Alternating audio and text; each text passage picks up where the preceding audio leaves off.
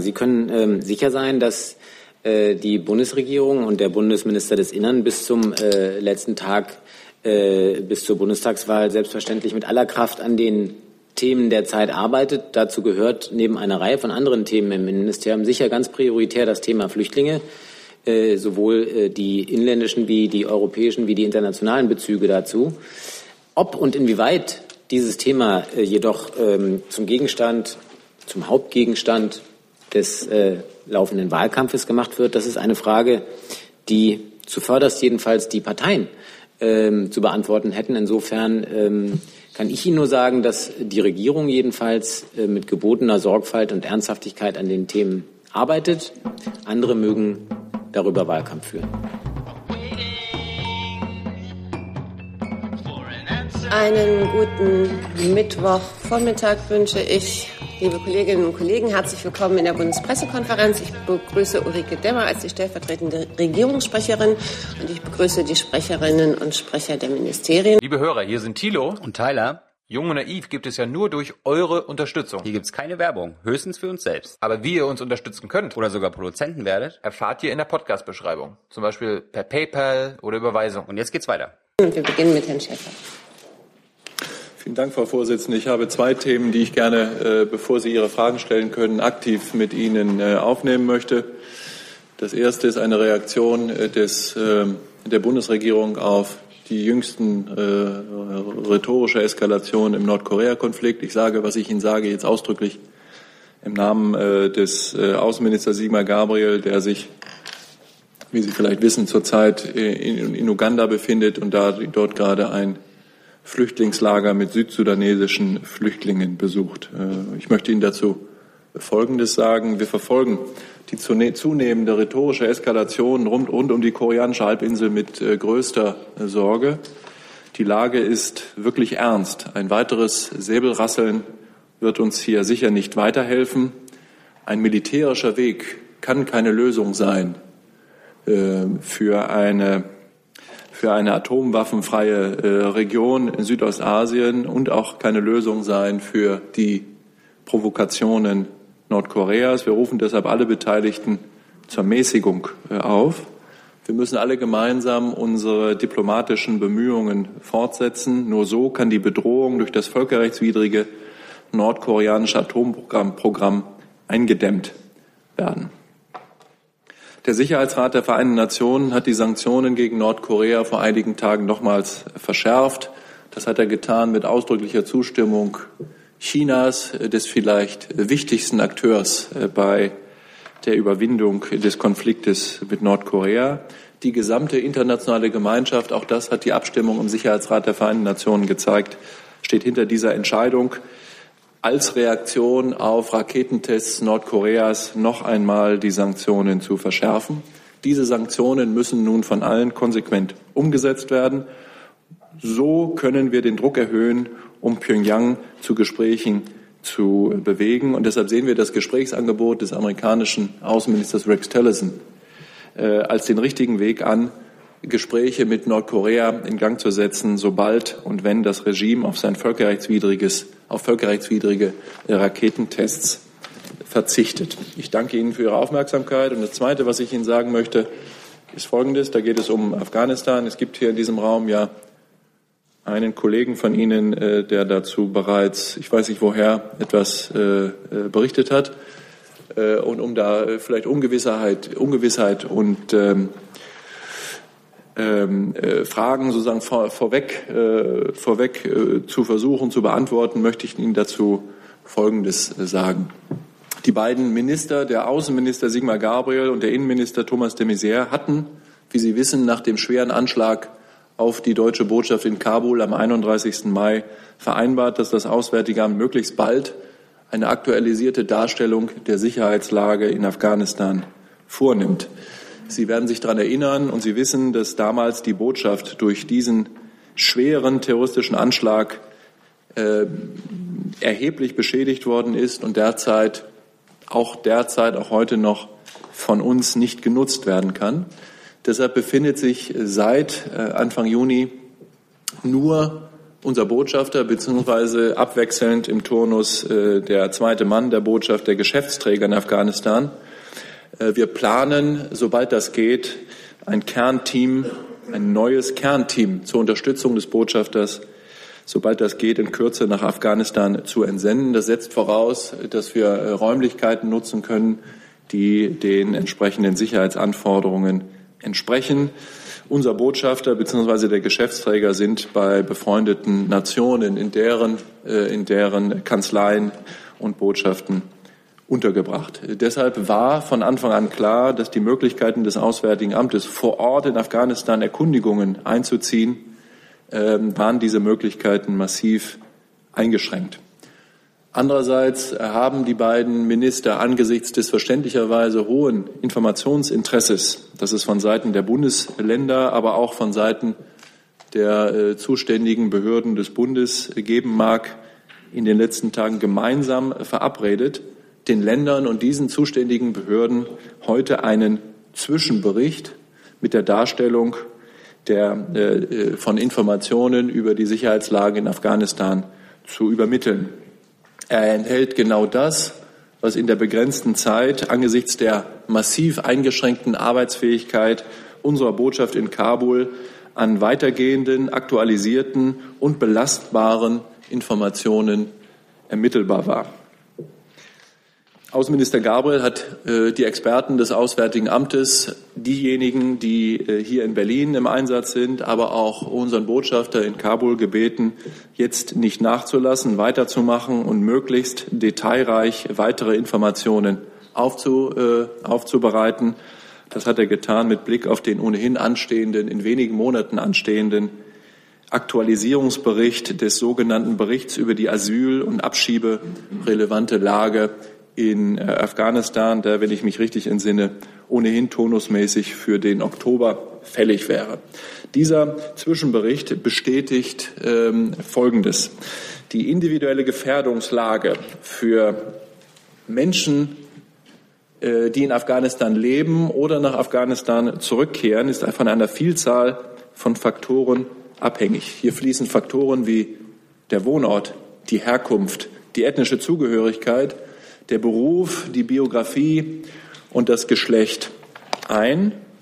Zusammenfassend möchte ich Ihnen sagen, und das ist die gemeinsame Auffassung der beiden zuständigen Minister, es gibt auch in diesem Zwischenbericht keine durchschlagenden Anhaltspunkte dafür, dass die Haltung der Bundesregierung, die Sie kennen äh, und die fortentwickelt worden war nach dem terroristischen Anschlag auf unsere Botschaft in Kabul, dass diese Haltung der Bundesregierung in Fragen der Rückführung von afghanischen Staatsangehörigen in ihr Heimatland korrigiert werden müsste. Ich danke Ihnen. Wir bleiben zunächst beim Thema Afghanistan. Herr Reiche, bitte. Dimroth, Können Sie ins Mikrofon sprechen, Herr Reiche? Dann hört man Sie auch draußen. Okay. Danke. Äh, ja, an Dr. Dimroth die Frage, was folgt denn jetzt konkret für die Rückführungspraxis daraus, äh, aus diesem Zwischenbericht? Und können Sie vielleicht noch mal die Zahlen sagen, wie viele ausreisepflichtige Afghanen sich derzeit in Deutschland aufhalten, beziehungsweise wie viele davon eine Duldung haben? Ja, vielen Dank für die Frage. Was daraus folgt, das hat der Herr Schäfer ja, äh, dem ich im Übrigen an äh, vollumfänglich sonst nur beipflichten kann äh, bei seinen Ausführungen und das äh, maßgebliche unterstützen und unterstreichen kann, ja äh, letztlich schon äh, zum Ausdruck gebracht, dass wir nämlich äh, diesen Zwischenbericht nicht zum Anlass sehen oder uns im Gegenteil sogar bestätigt darin sehen, die bisherige Praxis und die bisherige Linie fortzuzeichnen. Und das bedeutet, dass äh, sowohl die freiwillige Rückkehr nach wie vor mit den bestehenden Fördermaßnahmen äh, gefördert wird, wenn entsprechende freiwillige Rückkehrer sich ähm, diesem Programm äh, zuwenden und dass daneben die Ihnen bekannten drei Personengruppen, nämlich solche, die straffällig werden, solche, die als Gefährder qualifiziert sind und solche, die äh, sich äh, nachhaltig und schuldhaft ähm, den Mitwirkungspflichten an ihrem eigenen Asylverfahren entziehen, nach wie vor auch zwangsweise zurückgeführt werden können. Was die Zahlen anbetrifft, ähm, so habe ich verständlicherweise für 2017 nur Halbjahreszahlen. Ich äh, nenne jetzt mal gerundete Zahlen, damit das nicht zu kleinteilig wird. Ich kann im Nachgang gerne auch die konkreten Zahlen rumschicken über den Verteiler, Frau Vorsitzende, wenn das gewünscht ist. Das ist aber jetzt hier, glaube ich, etwas sehr kleinteilig. Äh, Im Jahr 2015 ähm, haben wir nach ähm, Ausländerzentralregister rund 250.000 auffällige Afghanen in Deutschland gehabt. Die Zahl hat sich äh, mit Stand Mitte 2017 nicht wesentlich verändert. Ähm, davon ausreisepflichtig in 2016 rund 12.000, in äh, Mitte 2017 rund 15.000.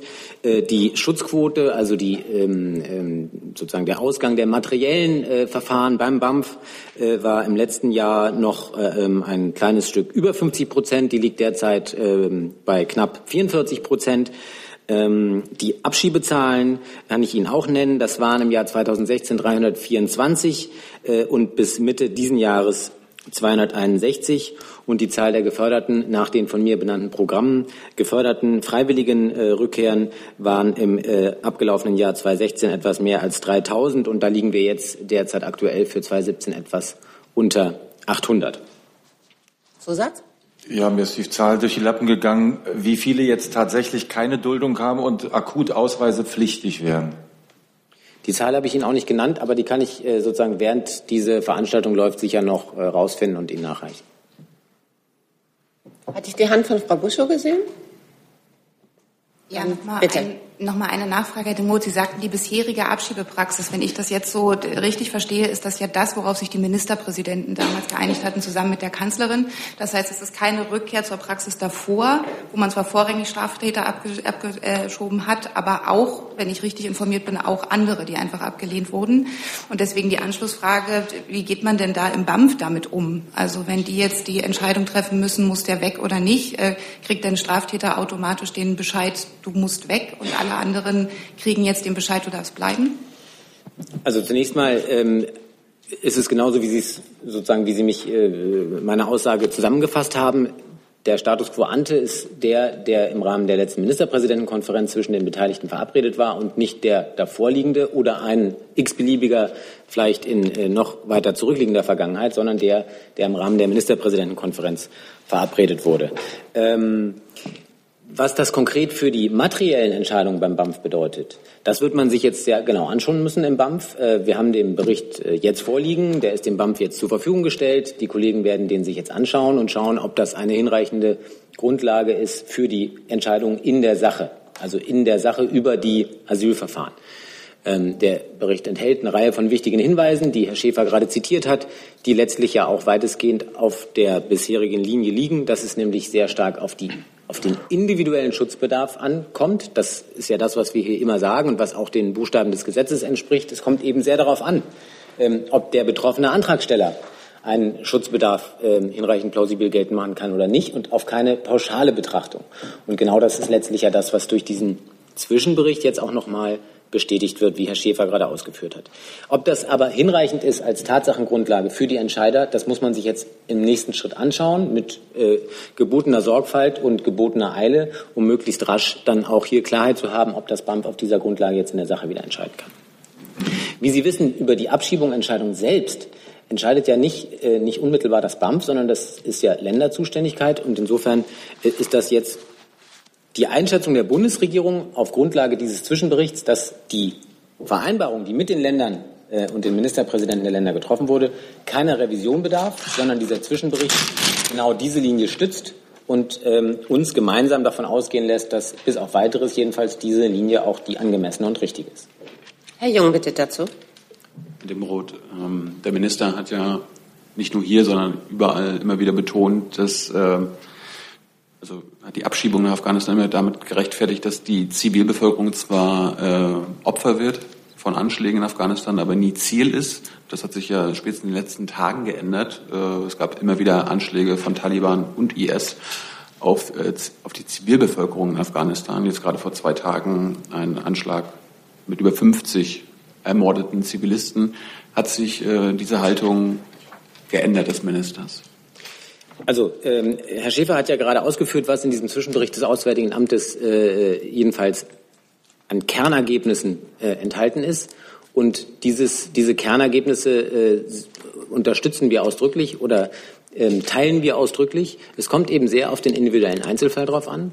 Und äh, die Sicherheitslage in Afghanistan ist schwierig. Das hat auch nie jemand in Abrede gestellt. Das bestätigt sich auch durch diesen Zwischenbericht. Es bestätigt sich aber ebenso, dass man sehr genau im Einzelfall schauen muss, wie die individuellen Schutzgründe und auch die individuellen ähm, Gründe, die in einer Person für oder gegen eine Abschiebung äh, äh, sprechen können, ähm, sind. Und all das ist bei diesen Entscheidungen, die in jedem Einzelfall, weiß Gott, keine einfachen Entscheidungen sind, äh, abzuwägen und zu berücksichtigen. Zusatz? Er hat immer davon gesprochen, dass es einen großen Unterschied macht, dass die Zivilbevölkerung nicht Ziel ist, sondern nur Opfer. Jetzt sind sie Ziel. Also muss sich doch für ihn und Ihr Ministerium die Lage geändert haben. Ja, ich glaube, wenn Sie, ich meine, man will da, man muss, muss da mit der gebotenen Sorgfalt äh, sozusagen argumentieren, weil zunächst mal ist es in jedem Fall ein Todesopfer, was zu beklagen ist. Ja, das ist ja mal, steht ja mal vor der Klammer. Wenn es einen terroristischen Anschlag gibt, der Menschenleben kostet, ist das per se zu verurteilen. Und zunächst mal ganz grundsätzlich, völlig unabhängig davon, mit welcher Zielrichtung oder welche Berufsgruppe oder welche äh, ähm, welches Geschlecht oder sonst wie betroffen ist, sondern wir reden davon, dass Menschen äh, absichtlich umgebracht werden. Das ist zunächst mal vor der Klammer per se aufs Schärfste zu verurteilen und in jedem Einzelfall schrecklich genug. Das ist das eine. Ich äh, sozusagen man muss da glaube ich sehr vorsichtig sein, dass man das nicht zu sehr ähm, marginalisiert. Das will ich nur noch mal in Erinnerung rufen. Darum geht es mal im Grundsatz, dass man in der Gesamtstrategie der äh, dort aktiven terroristischen Organisationen nach wie vor, äh, wenn man das Gesamtbild sich anschaut, eher wird erkennen können, dass man seitens der Taliban insbesondere versucht, im Schwerpunkt staatliche Organisationen, ähm, Repräsentanzen auch gerade westlicher Staaten zu treffen und nicht unbedingt die eigene Zivilbevölkerung, das wird man nicht bestreiten können, auch nach den jüngsten Ereignissen nicht bestreiten können, weil man ja ein Gesamtbild äh, malen muss und nicht einen einzelnen Sachverhalt herausgreifen kann, um dann das Gesamtbild in Abrede zu stellen. Jedenfalls sehen wir dafür äh, tatsächlich keinen Anlass. Frau Müller. Herr Demroth, mir ist nach Ihren Ausführungen noch nicht ganz klar, ähm, wenn ich mich richtig erinnere, nach dem Anschlag hat es ja geheißen, wir machen auch deswegen jetzt gerade erstmal keine Abschiebeflüge, weil unsere Leute vor Ort da jetzt andere Dinge zu tun haben, als da irgendwie die Leute entgegenzunehmen und so weiter. Heißt das im Moment, kommt das eh nicht in Frage, weil da nur ein Mann jeweils hockt? Das heißt, solange die personelle Situation so ist, wird es eh keine Abschiebeflüge geben? Ähm, und die zweite Frage, was die, ähm, diesen Zwischenbericht angeht. Herr Schäfer, Sie haben gesagt, ähm, da sind die Infos drin, die ermittelbar waren. Ähm, das hörte sich jetzt so an, so viel konnten wir nicht ermitteln, weil wir da halt kaum Leute haben. Aber das Infos, die in diesen Bericht einfließen, die kommen doch nicht nur vom Botschafter, oder? Die kommen doch auch aus diversen anderen Quellen, oder? Absolut. Haben Sie völlig recht. Ja, ich würde gerne zu, zu drei äh, äh, Elementen Ihrer Fragen etwas sagen. Zunächst zu Herrn Jung. Da, dadurch, dass Sie das behaupten, äh, Herr Jung, ist das noch nicht wahr. Ähm, und äh, eine Lektüre des Berichtes, der gerade an die Länder und die zuständigen Behörden gegangen ist, äh, da muss ich zugeben, dass ich da privilegierter bin als Sie. Das ist eine Verschlusssache nur für den Dienstgebrauch äh, und die ist äh, sagen nur für diejenigen äh, zugänglich, die äh, von Amts wegen mit diesen Fällen befasst sind. Äh, und äh, ich mache mich strafbar, wenn ich daraus vorlese und deshalb kann ich das nicht. Aber wenn ich auch die jüngsten Informationen aus diesem Bericht und andere Erkenntnisse, die wir haben, zusammenfasse, dann muss ich Ihnen widersprechen. Die Unterstellung in Ihrer Frage ist schlicht unzutreffend. Es bleibt dabei nach unseren Erkenntnissen, dass jedenfalls die Taliban Kollateralschäden in Form von Opfern afghanischer Staatsangehörigkeit in Kauf nehmen, aber dabei bleiben, im Wesentlichen Ziele zu attackieren, die sie als äh, Besatzung von außen interpretieren. Dazu gehören leider eben auch äh, Ziele, äh, sagen, äh, die mit Deutschland in Verbindung stehen. Das haben wir ja äh, leidvoll am 31. Mai mit dem Anschlag auf unsere Botschaft in Kabul in Erfahrung gebracht. Bei IS, da haben Sie recht, äh, Herr Jung, aber das muss man schon differenzieren. Ist das anders? Wir gehen davon aus, nach den Informationen, die wir haben und den Erkenntnissen über räumlich und geografisch begrenzte Terroranschläge und Terrorakte von IS in Afghanistan, dass die vor gar nichts zurückschrecken. Das überrascht uns nicht, weil das kennen wir auch von IS an anderer Stelle und haben wir hier auch immer wieder immer wieder beklagt. Deshalb meine Bitte wäre einfach nur nicht so grobschlächtig daher argumentieren, sondern wenn es geht, wenn es geht, mit der gebotenen, mit der gebotenen Differenzierung. Und jetzt äh, auf äh, Ihre beiden Fragen. Es trifft zu, dass das für uns, dass es für die Abschiebeflüge wichtig ist, äh, die Ankunft der afghanischen Staatsangehörigen mit den zuständigen afghanischen Behörden zu koordinieren. So ist das bei den Abschiebeflügen, die es 2016 und 2017 gegeben hat, in Absprache zwischen BMI, Auswärtigem Amt und unserer Botschaft auch äh, gewesen. Und es trifft auch zu, dass das für den Botschafter schwierig ist. Äh, der hockt da nicht, wie Sie sagen, sondern der äh, arbeitet da Tag und Nacht. Äh, trotzdem ist es für ihn schwierig, das in einer Weise so technisch und logistisch vorzubereiten, dass das problemlos über die Bühne geht. Das heißt, das ist für uns nicht einfach, das zu machen. Und im Übrigen ist es Gegenstand des Briefes, den der Innenminister und der Außenminister an die Ministerpräsidenten gesandt hat, darauf hinzuweisen, dass wir uns gemeinsam bemühen, die Arbeitsfähigkeit unserer Botschaft in Kabul möglichst schnell wieder äh, herzustellen. Jetzt habe ich die dritte Frage äh, vergessen. Das tut mir leid. Die müssen Sie mir, müssen Sie mir noch mal einen Hinweis geben. Sie auch. Andere Gründe, auch andere Quellen. Ach so, andere Quellen. Ja, ja, klar. Äh, Sie haben recht. Sie haben recht. Es ist nicht nur ein solcher Bericht über die asyl- und abschieberelevante Lage. Den machen wir ja nicht nur für Afghanistan, den machen wir für ganz viele Länder. Der setzt nicht voraus, dass ein Mitarbeiter einer deutschen Auslandsvertretung die Sachen selber persönlich in Augenschein genommen hätte, sondern wir berücksichtigen selbstverständlich alle diejenigen Informationen, die belastbar und glaubwürdig sind und aus anderen Quellen kommen, die nicht notwendigerweise unsere eigenen sind. Das ist hier bei diesem Bericht natürlich auch geschehen. Es gibt insbesondere äh, sehr dezidierte Informationen, die die Vertretung der Europäischen Union, der Europäischen Kommission in Kabul äh, zusammengetragen hat, die in diesen Bericht eingeflossen sind und natürlich auch Informationen von Nichtregierungsorganisationen oder von anderen Quellen, die wir für glaubwürdig erachten. Frage. Ja, mir ist jetzt aber immer noch nicht klar, ähm, mit dem wenigen Personal, das da nicht hockt, sondern arbeitet. Ähm, machen Sie jetzt, also werden jetzt auch keine Abschiebeflüge für diese drei Gruppen stattfinden? Und was alle Personen über die drei Gruppen hinausgeht, schieben Sie da auch vermutlich auf längere Sicht nicht ab wegen der Sicherheitslage oder auch wieder wegen Personalgeschichten? Oder wird das irgendwie im Oktober?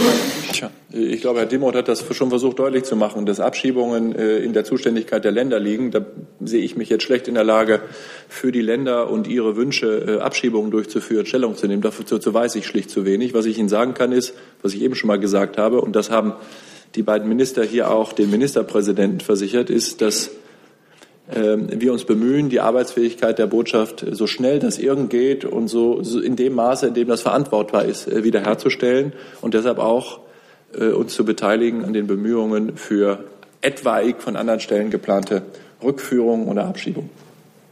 Entschuldigung, aber da muss ich mal nachfragen, auch wenn Sie sagen, das ist Ländersache.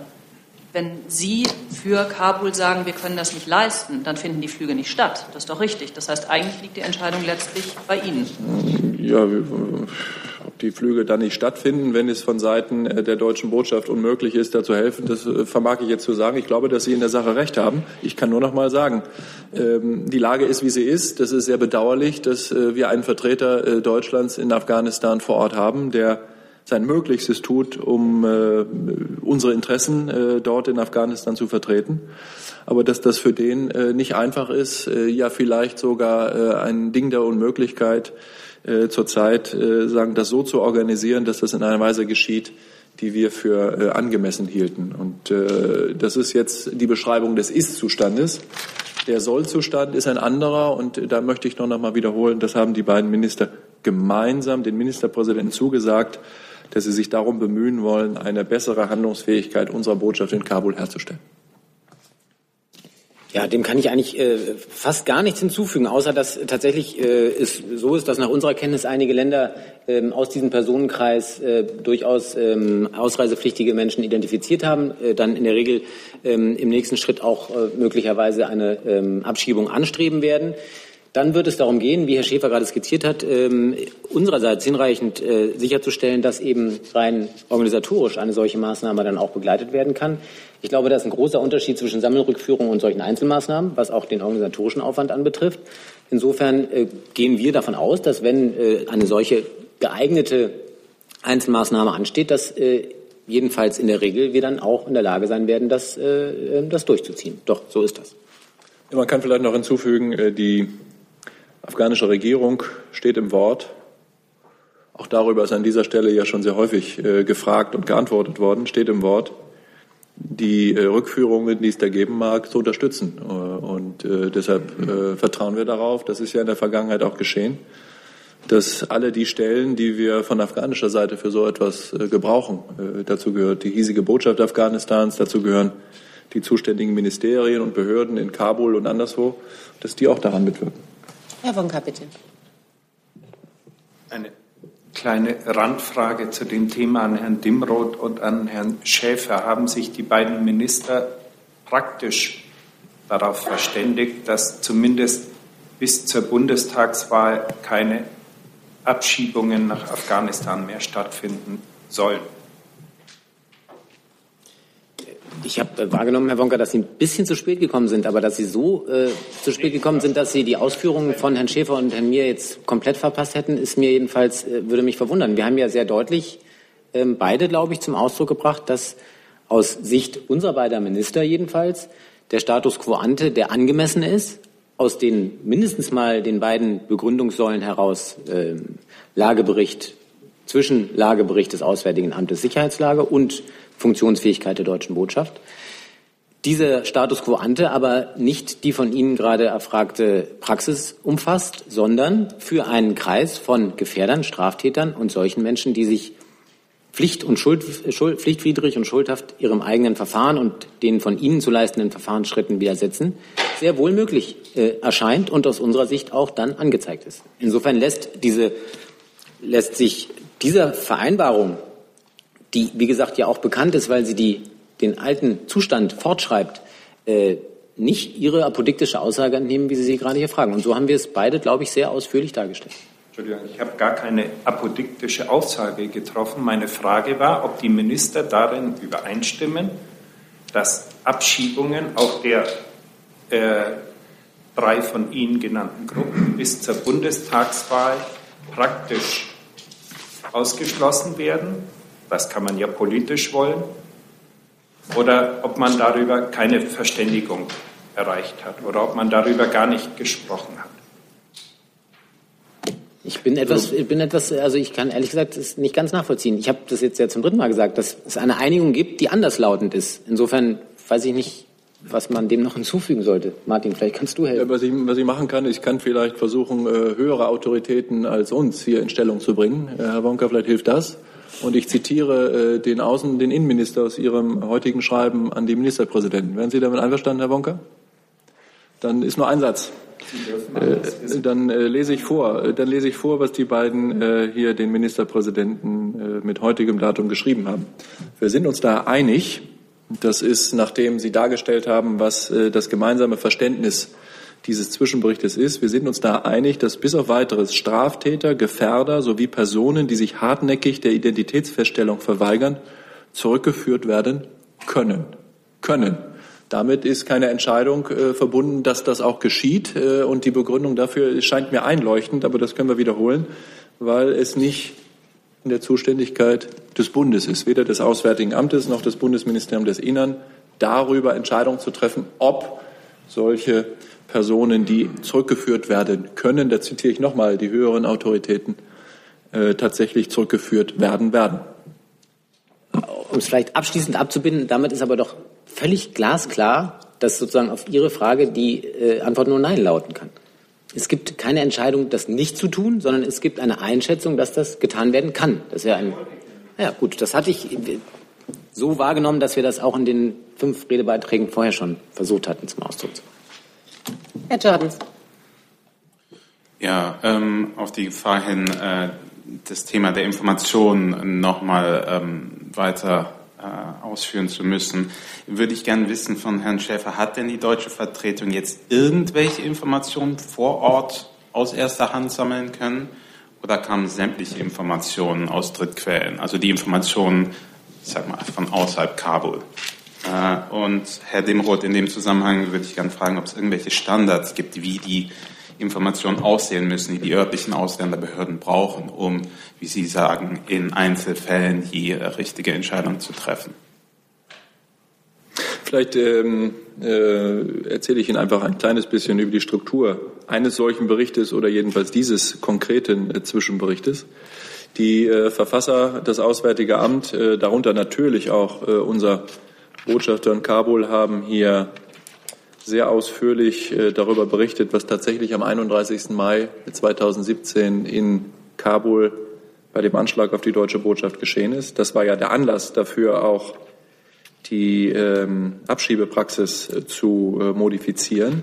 Sie machen Ausführungen zur aktuellen innenpolitischen Lage in Afghanistan, die sich natürlich im Vergleich zum Bericht vom Ende letzten Jahres äh, fortentwickelt hat. Sie stellen die äh, militärische Lage dar, also äh, das, den, Stand, die Patt-Situation, wenn Sie so wollen, zwischen den Insurgenten, allen voran den Taliban und den afghanischen Sicherheitskräften.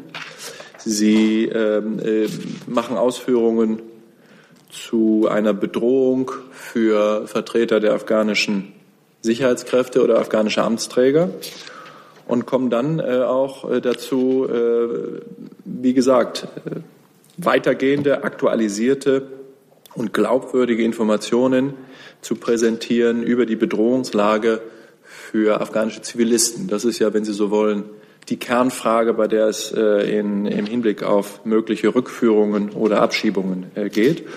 Und zu all diesen Punkten finden Sie in diesem Bericht substanzreiche Ausführungen, die gleichwohl nach Einschätzung der beiden Minister immer noch manche Frage offen lassen und die deshalb äh, bewusst als ein Zwischenbericht qualifiziert sind und die mit dem Auftrag versehen sind, an die äh, Experten im Auswärtigen Amt hier noch nachzuarbeiten und so schnell und so bald das irgend geht, den Bericht weiter anzureichern, um eben handhabbare, nutzbare Informationen für die zuständigen Behörden des Bundes und der Länder bereitzustellen, auf deren Grundlage sie in Anwendung unserer Verfassung und sonstiger äh, rechtsstaatlicher äh, äh, Vorschriften die richtigen Entscheidungen zu treffen. Johannes, wenn du noch ergänzen willst.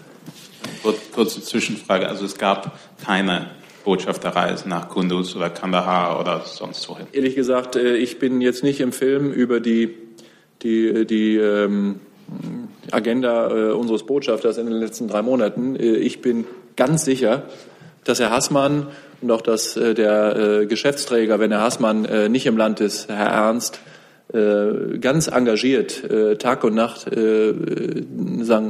das tun, was man als Vertreter Deutschlands in einer Auslandsvertretung tut, nämlich Informationen zu sammeln, deutsche Botschaften zu übermitteln, deutsche inhaltliche Botschaften zu übermitteln, unsere Interessen zu vertreten. Und dazu gehört es natürlich auch, einen solchen Bericht zu verfertigen und die dafür nötigen Informationen äh, zu sammeln. Und äh, deshalb kann ich Ihnen, äh, ohne das im Detail ausbuchstabieren zu können, das tue ich, wenn das äh, gewünscht wird, ganz sicher versichern, dass Herr Hassmann und Herr Ernst natürlich auch mit äh, Partnern im Land, mit der afghanischen Regierung und mit anderen über diese und andere Fragen intensiv sprechen und das tagtäglich.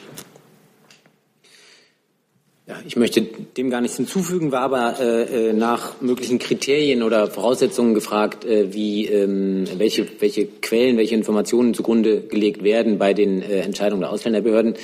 Mir bekannt jedenfalls ist nicht, dass das gesetzlich in irgendeiner Form vordefiniert wäre, sondern die Behörden sind selbstverständlich dazu aufgerufen, alle ihnen äh, zur Verfügung stehenden Quellen und Informationen zu bemühen bei solchen Entscheidungen. Richtig ist aber, dass äh, in der Staatspraxis die Länderberichte des Auswärtigen Amtes hier eine ganz wesentliche Entscheidungsgrundlage sind. Das verwundert auch nicht, äh, weil diese eben in der Regel sehr sach- und fachkundig ähm, durch die äh, hochqualifizierten Kollegen des Auswärtigen Amtes mit entsprechender Ortskenntnis verfasst sind, sodass sie für die Behörden eine zentrale Entscheidungshilfe jedenfalls darstellen. Ich wollte Herrn Reiches Frage noch beantworten, wenn ich darf, zu den Zahlen der Duldung.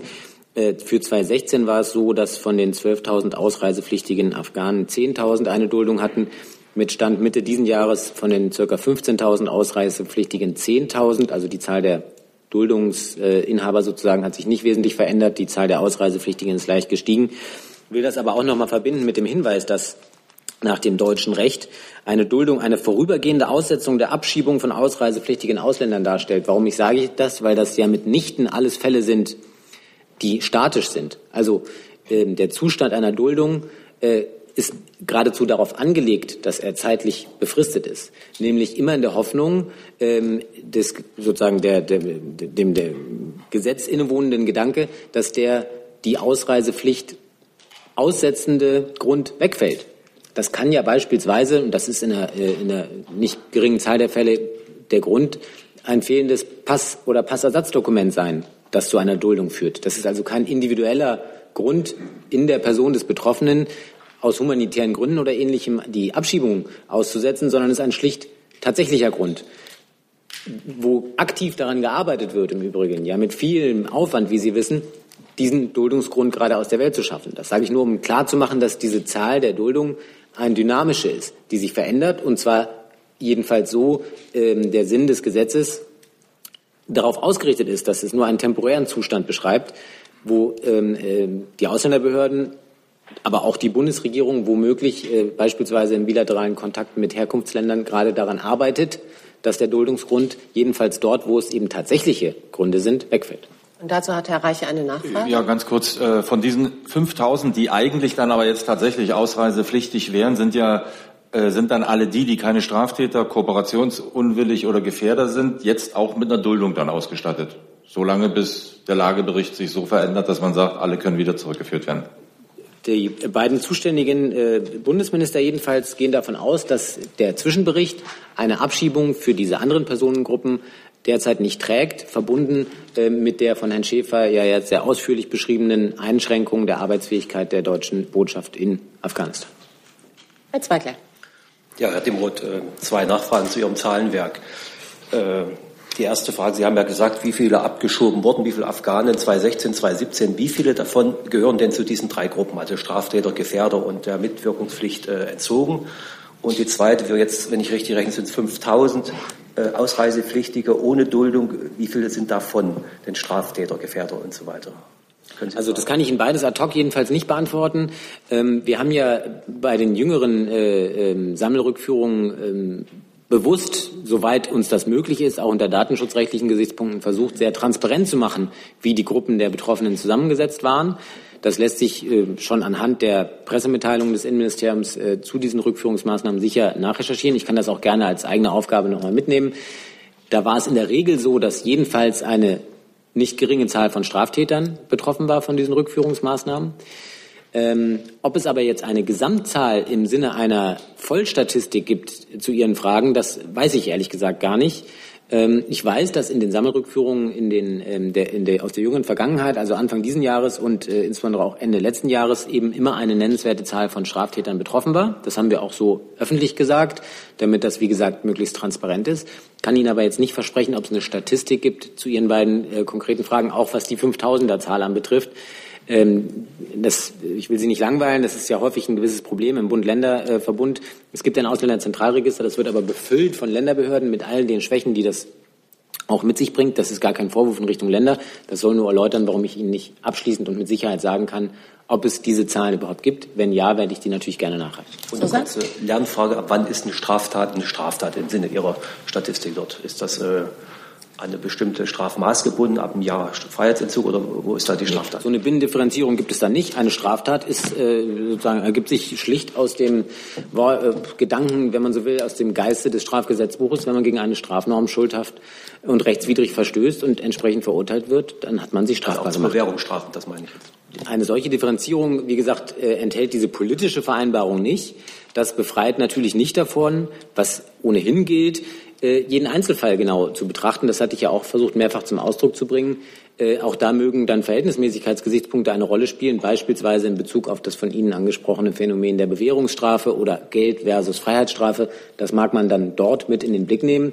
Diese politische Vereinbarung differenziert jetzt zunächst mal hier nicht im Klein-Klein, sondern äh, bleibt bei dieser Grundaussage. Herr Jung noch dazu. Jetzt bei Lernfragen in dem Rot. Wann war denn der letzte Abschiebeflug nach Afghanistan und äh, wann ist der nächste geplant?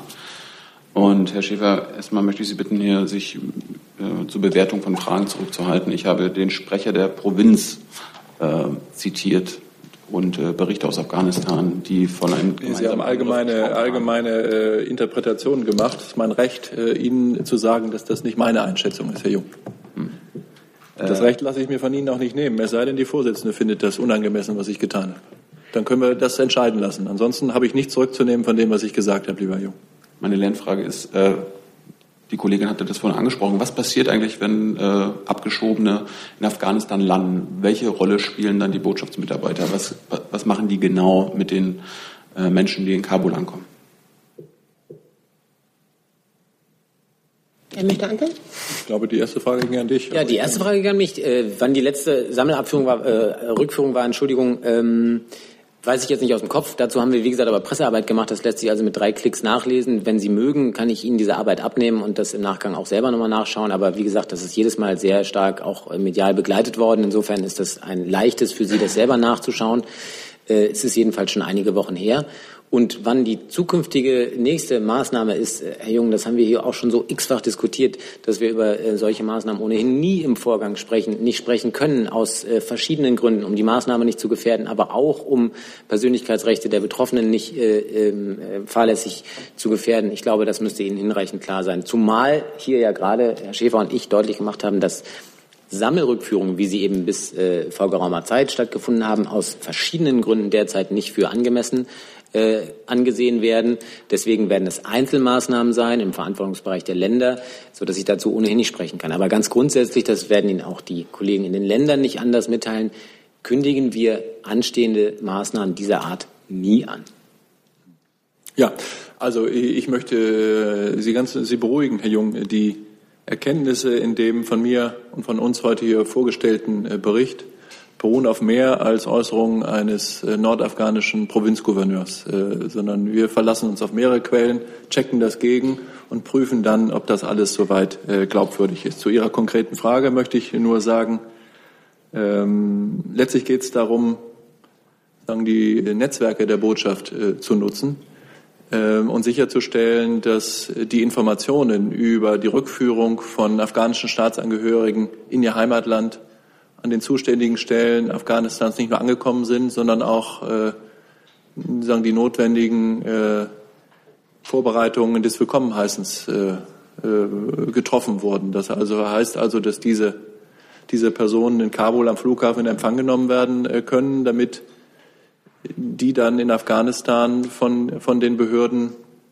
von den Behörden eben betreut werden können. Und das hat bei den paar Sammelabschiebungen, die es gegeben hat, ganz gut funktioniert, setzt aber eben voraus intensives Arbeiten, äh, herumtelefonieren, äh, Partner ansprechen, Ministerien alertieren, mit dem Ziel, dass alles so läuft, wie wir uns das mit unseren Vorstellungen von einem deutschen ordnungsgemäßen Ablauf solcher Verfahren auch vorstellen. Und das ist in Afghanistan, aber auch in vielen anderen Ländern der Welt manchmal ein bisschen anders und deshalb muss man da hier und da ein bisschen nachhelfen. Letzter Zusatz dazu? Nur zum Verständnis, also die deutschen Botschaftsangehörigen haben keinen Kontakt zu den Abgeschobenen, die in Kabul ankommen, sondern sie kümmern sich nur um den behördlichen Kontakt. Naja, in dem Moment, in dem, äh, da sind auch äh, bei den äh, von Ihnen angesprochenen Beispielen von Abschiebungen sind auch Vertreter der Botschaft vor Ort gewesen. Ich gehe davon aus, dass es deshalb auch mindestens sagen, äh, physische Kopräsenz äh, auf dem Flughafen miteinander gegeben hat. Äh, da hat es bestimmt auch Dinge gegeben, wo man, wie soll man sagen, betreuend oder helfend eingreifen konnte. Ganz sicher hat es das gegeben. Es gibt ja keine Berührungsängste. Mit Blick auf die Uhr und auf meine Liste wechseln wir das Thema und gehen zurück zu Herrn Jordans zu Nordkorea. Ja, eigentlich nur eine kurze Frage. Und zwar, Herr Schäfer, ähm, hat denn die Bundesregierung ähm, seit den Äußerungen von ähm, US-Präsident Donald Trump mit der ähm, amerikanischen Regierung über diese ähm, Feuer- und Zorn-Reaktion äh, gesprochen? Das weiß ich nicht genau. Ich vermute, dass es noch nicht geschehen ist, Herr Jordans. Das liegt aber äh, schlicht daran, dass ähm, die Äußerungen von Herrn Trump äh, uns erst mit Aufwachen bekannt geworden sind, so wie Ihnen auch. Und als wir aufgewacht sind, sind die Amerikaner ins Bett gegangen. Äh, das liegt äh, an, am Zeitunterschied.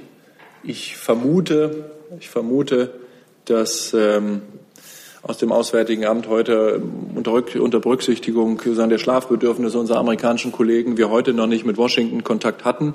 Halte es für sehr wahrscheinlich, dass es bereits Kontakte mit unseren Partnern und Freunden an der amerikanischen Botschaft gegeben hat, die ja unseren äh, Schlafrhythmus haben. Dass das äh, aber eine Sache ist, die uns besorgt und dass auch rhetorische Eskalationen aus unserer Sicht jetzt nicht dazu beitragen, die Krise zu überwinden. Das habe ich versucht, Ihnen äh, zu erläutern. Und das wird natürlich auch ähm, mit allen Partnern, äh, zu denen die Amerikaner gehören, natürlich auch China und andere, besprochen werden, was der richtige Weg ist, um mit der existenziellen Bedrohung der Region und der Welt äh, durch nukleare Proliferation und die Drohungen, die die Nordkoreaner ausschließen, äh, ausstoßen, umzugehen. Und da kann man eigentlich nur oft genug sagen, äh, der Provokateur in diesem Fall äh, und der Ursprung und die Quelle äh, unserer Sorgen ist das Regime in Nordkorea, das sich, äh, ja, ich sage es mal auf Deutsch, einen Teufel schert um die Beachtung des Völkerrechts. Herr Gartmann? Ich habe eine Frage an Frau Demmer und dann nochmal glaube ich, an Herrn Schäfer und Frau Demmer.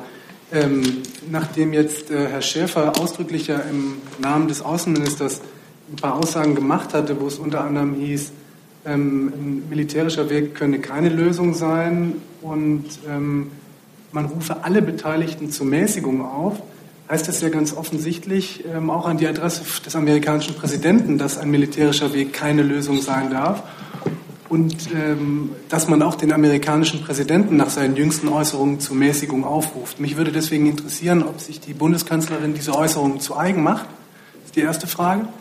Die zweite Frage ist, was kann die Bundesregierung denn konkret jetzt äh, zur Deeskalation noch tun? Also welche Rolle kann zum Beispiel die deutsche Botschaft in Pyongyang spielen? Oder was gibt es sonst noch für Möglichkeiten, da sozusagen aktiv einzugreifen? Also ähm, ich schließe mich den Äußerungen von Herrn Schäfer an. Die Bundesregierung hat die jüngsten Äußerungen von Pyongyang mit großer Besorgnis zur Kenntnis genommen. Ähm, diese immer neuen nuklearen Drohungen und Drohgebärden der nordkoreanischen Führung sind eine ernsthafte Bedrohung des Friedens in der Region und weit darüber hinaus. Das Raketen- und Nuklearwaffenprogramm der nordkoreanischen Führung stellt einen vielfachen Bruch des Völkerrechts dar. Die internationale Gemeinschaft hat in der vergangenen Woche mit der Verhängung zusätzlicher Sanktionen die unvermeidlichen Konsequenzen aus dem Vorgehen Pyongyangs gezogen. Da hat Herr Schäfer ja auch schon darauf hingewiesen. Ziel der Bundesregierung ist es, die ist die Vermeidung weiterer militärischer Eskalation und die Beilegung der Konflikte im nordpazifischen Raum auf friedlichem Wege. Im Interesse der Menschen in Nordkorea sollte dies auch das Ziel der nordkoreanischen Führung sein. Ein erster Schritt auf dem Weg dazu sollte der Verzicht auf weitere nukleare Aufrüstungsschritte sein.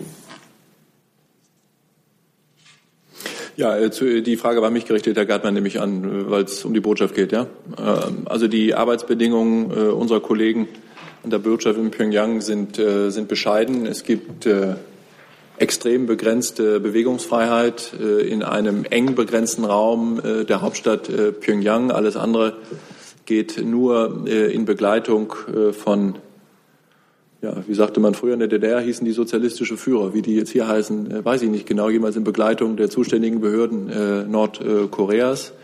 Wir sind trotzdem froh darüber, dass wir zu den wenigen Nationen, ich glaube überhaupt zur letzten Nation des Westens gehören, die noch förmlich diplomatische Beziehungen zu Nordkorea unterhalten, weil uns das äh, die Möglichkeit gibt, sozusagen auf dem direkten Wege im Staatenverkehr unsere Botschaften zu übermitteln und weil es uns die Möglichkeit gibt, sozusagen einen Blick von innen auf ein Land zu werfen, so beschränkt dieser Blick sein mag, das äh, von außen recht schwer zu verstehen ist, äh, sowohl in seinen äh, gesellschaftlichen Realitäten wie in seinen politischen Dynamiken.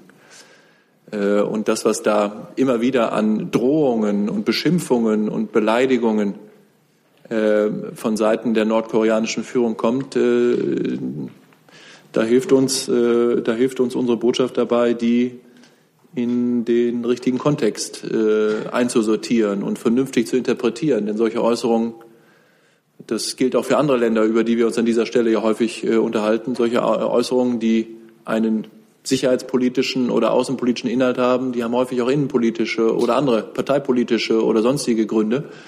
Und dazu versuchen zu verstehen, was äh, bestimmte Personen zu bestimmten Äußerungen oder Handlungen veranlasst, das ist eine, wie soll man sagen, eine sehr ehrenvolle und sehr edle Aufgabe einer deutschen Auslandsvertretung. Und das machen die sehr gut.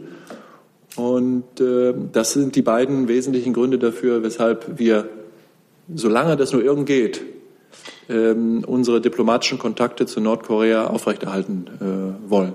Sie wissen ja auch, dass es hier in Berlin, nicht weit von hier, um die Ecke, auch eine Botschaft Nordkoreas gibt, die sich in Räumlichkeiten befindet, die seit langem schon zu DDR-Zeiten von der nordkoreanischen Botschaft benutzt worden sind. Zusatz?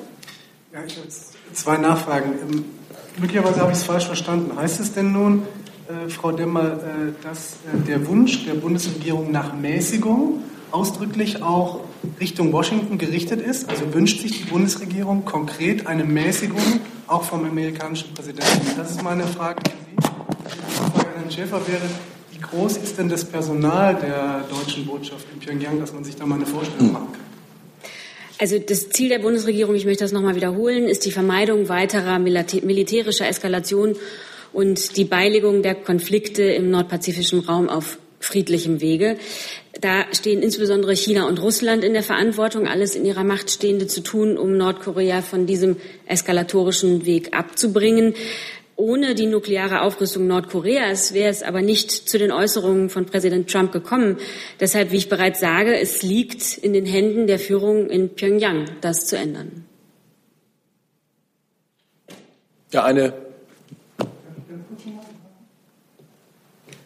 Stelle ich das dann korrekt fest, dass es da einen Dissens zwischen dem Außenminister und der Bundeskanzlerin gibt? Ich kann keinen Dissens erkennen müssen wir Ihnen überlassen. Aber wir sprechen immer mit einer Stimme, Herr Gartmann, das wissen Sie. Und äh, auf Ihre Frage möchte ich wie folgt antworten. Ähm, bei uns im Pressereferat, im Sekretariat gibt es eine Kollegin, mit der Sie und Ihre Kollegen ganz sicher schon häufig gesprochen haben, wenn Sie bei uns anrufen, die, bevor sie im Pressereferat war, äh, in Nordkorea auf Posten war, in Pyongyang äh, gelebt hat und die für mich äh, wirklich sehr, sehr Interessantes äh, zu berichten hat über die Lebensverhältnisse da, für die, über die Lebensverhältnisse eines deutschen Diplomaten vor Ort, aber auch über die Lebensverhältnisse der Menschen in Nordkorea, die unter diesem Regime leben und nichts anderes kennen. Und zwar solange sie leben.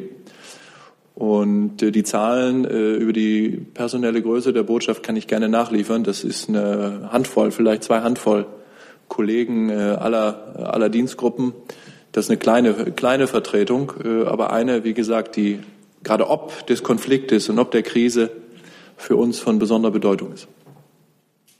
Herr Scholz. Nordkorea hat sich eigentlich erledigt, aber jetzt doch nochmal eine Anschlussfrage an Herrn Schäfer. Ähm, bewerten Sie denn die Äußerungen von Trump ähnlich wie Sie die, die Äußerungen eines Nordkoreaners bewerten, also dass es andere Motive gibt, als die konkreten, äh, sich so zu äußern? Ich, ich, sprach von einer ehrenvollen und edlen Aufgabe einer deutschen Außenvertretung, so etwas zu analysieren und zu berichten. Ich sprach nicht von einer ehrenvollen und edlen Aufgabe, so etwas über den amerikanischen Präsidenten vor der Regierungspressekonferenz äh, zu, zu erläutern. Ich fürchte, äh, die Erkenntnisse, die wir da haben und die Einschätzungen, die wir da haben, die äh, behalte ich für mich und ich überlasse es Ihnen äh, zu überlegen, aus welchen Gründen der amerikanische Präsident so etwas gesagt haben könnte. Ich kann nur wiederholen, dass wir glauben, dass ähm, Mäßigung aller, allen voran, äh, allen voran äh, des Regimes in Pyongyang eine wesentliche und notwendige Voraussetzung dafür ist, dass wir Schlimmeres äh, noch verhindern können.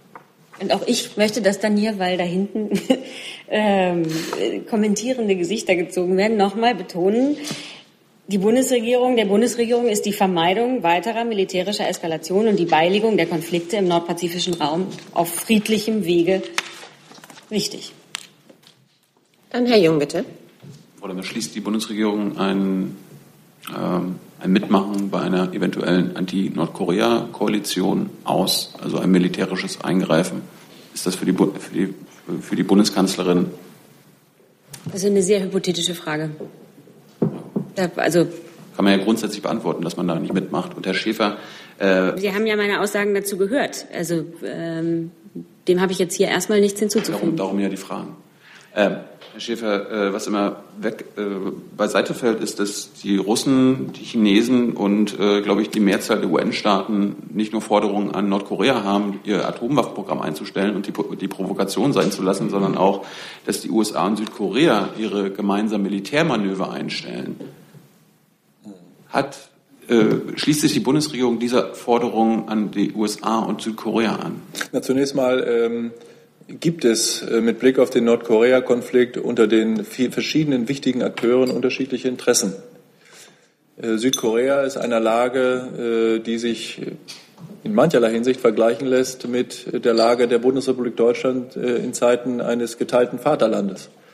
Da gibt es in Südkorea Millionen von Menschen, die Verwandte, Bekannte, Freunde auf der anderen Seite der Demarkationslinie haben, zu denen sie keinen Kontakt haben können. Und äh, in der äh, südkoreanischen Innenpolitik ist der Umgang mit Nordkorea aus diesem Grund, weil es eben unzählige familiäre äh, oder andere Beziehungen zwischen den Menschen auf beiden Seiten der Demarkationslinie gibt, immer wieder ein Gegenstand wichtiger innenpolitischer Auseinandersetzungen. Und der neue südkoreanische Präsident, ich weiß nicht, ob Sie das so detailreich verfolgt haben, ist ja auch unter anderem angetreten bei den jüngsten Wahlen mit seinem, seinem, ähm, seinem Ziel, hier zu helfen, nämlich Gespräche zu führen, äh, ähnlich wie das in der Ostpolitik in den 60er und 70er Jahren äh, im geteilten Deutschland geschehen ist, hier zu helfen, äh, sagen, menschliche Brücken zu bauen und Beziehungen wiederherzustellen. Das heißt, wir haben da eine Sonderlage Südkoreas. Obendrein darf man nicht vergessen, ich bin da selber mal gewesen und das ist dann wirklich sehr eindrucksvoll, wenn man von Seoul äh, aus der Innenstadt bis äh, an die Demarkationslinie zu den Blue Barracks äh, fährt. Das sind Luftlinie 30 Kilometer. Das ist äh, ein anderes Gefühl der Bedrohung, als wenn man wie wir hier in Berlin äh, warm und trocken äh, 12.000 Kilometer entfernt sitzt und sich über den Nordkorea-Konflikt austauscht, weil alle wissen, dass die Nordkoreaner Artillerie äh, an der Demarkationslinie stehen haben, mit der sich äh, leicht, äh, leicht ähm, Seoul, die Hauptstadt Südkoreas, erreichen lässt. Dann gibt es China, ein, äh, ein Land, äh, das in mancherlei Hinsicht sich weltanschaulich Nordkorea näher fühlt, als wir das tun würden.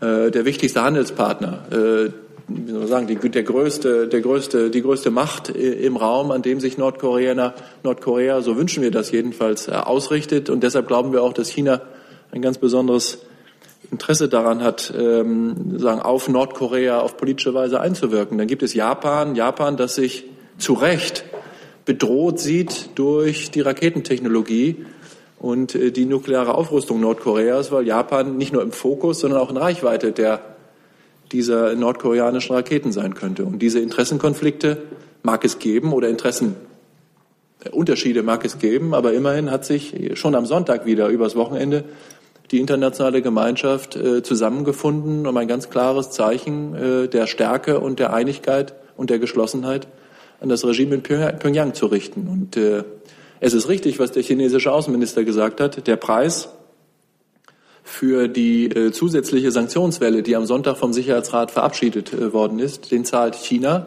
Denn China äh, handel, wickelt, glaube ich, 90 Prozent des nordkoreanischen Außenhandels ab. Und wenn zutrifft, was die Experten prognostizieren, dass die nächsten, die letzten Sanktionsschritte ein Drittel des nordkoreanischen Außenhandels betreffen und verbieten, ist das ein Preis in Form von Handelsbeziehungen, Arbeitsplätzen, den China zu bezahlen hat. Diesen Preis ist China bereit zu zahlen. Das erkennen wir ausdrücklich an. Und wir erkennen auch an, dass es eine Rolle Chinas gibt, die äh, darauf hinwirken wollen, dass es eine friedliche und eine politische Lösung mit Nordkorea gibt. Dass es darüber hinaus äh, Interessenunterschiede geben mag zwischen dem Westen und China und Japan und Südkorea äh, und Deutschland äh, sich an diesem Meinungsaustausch beteiligt, das äh, finde ich absolut nicht ungewöhnlich.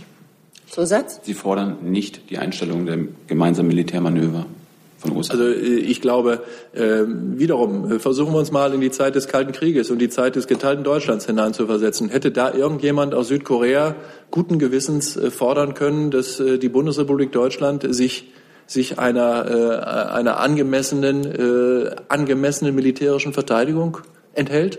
Hätten wir das gewollt? Hätten wir das angemessen gefunden? Ich glaube nicht. Und deshalb äh, glaube ich nicht, dass ich auf Ihre Frage äh, da so antworte, wie Sie das gerne hätten, sondern ich finde es legitim. Und da muss jedes Land selber sehen, äh, in welcher Weise es das, äh, es das tut. Und es ist Ausdruck von Souveränität von Staaten, dass sie sich, dass sie das Recht haben, sich zu verteidigen. Und das tun die in einer Weise, die sie für richtig halten. Herr Lange mit der letzten Frage zu diesem Komplex, dann wechseln wir das Thema. Ja, noch eine Frage an das Auswärtige Amt. Herr Dr. Schäfer, haben Sie auf Seiten der US-Administration mittlerweile genügend Ansprechpartner identifiziert, mit denen Sie so ernste Themen wie Nordkorea auch ernsthaft besprechen können? Danke. Ansprechpartner gibt's, aber es ist weiter richtig, Herr Lange, dass äh, im State Department, ich glaube auch im National Security Council immer noch viele sagen, politisch zu bestätigende Posten nicht besetzt sind. Das ist ungewöhnlich, weil ist im Vergleich zu äh, Vorgängeradministrationen erheblich langsamer äh, geht. Die Gründe dafür, äh, über die können wir nur spekulieren. Äh, dass das, äh, na, vielleicht noch nicht optimal ist, ist richtig, aber das äh, hindert uns nicht daran, dass es auf allen Ebenen gute Arbeitsbeziehungen gibt. Herr Gabriel telefoniert sehr regelmäßig und hatte einen sehr, sehr guten Draht mit seinem amerikanischen Kollegen Rex Tillerson. Und auch auf den hohen Beamtenebenen läuft das, läuft das gut. Äh, gleichwohl würden wir uns freuen und wünschen, wenn äh, die äh, anstehenden Nominierungen und Personalentscheidungen jetzt bald erfolgen würden. Frau Böse mit einem neuen Thema. Ja, wunderbar, vielen Dank. Ähm, vielleicht an Frau Demmer und aber auch an Herrn Dimroth die Frage. Ähm, zunächst an Frau Demmer. Frau Merkel trifft ja am Freitag sich mit dem UN-Flüchtlingskommissar. Können Sie mal sagen, was verspricht sie sich davon? Ist das auch eine Aufnahme der Kritik von Herrn Schulz womöglich und Frage eher Richtung Herrn Dimroth. Ähm, welche Rolle wird aus Ihrer Sicht die Flüchtlingspolitik im Wahlkampf spielen? Danke. Nein, also das Treffen ist, ähm, die Kanzlerin hat ja in der vergangenen Woche mit dem italienischen Ministerpräsidenten Gentiloni zu dem Thema telefoniert. Da ging es ja auch darum, ähm, äh, Fragen der Migrationspolitik zu erörtern. Und äh, im Rahmen dessen hat man eben auch äh, festgestellt, dass man weiterhin nochmal mit dem UNHCR und dem IOM reden möchte. Das Flüchtlingsthema ist hier immer wieder ein wichtiges Thema gewesen äh, und wird auch weiter ein wichtiges Thema bleiben. Wollen Sie noch was zu den Erwartungen sagen auch? Oder? Ich kann ja den Gesprächen jetzt nicht vorgreifen.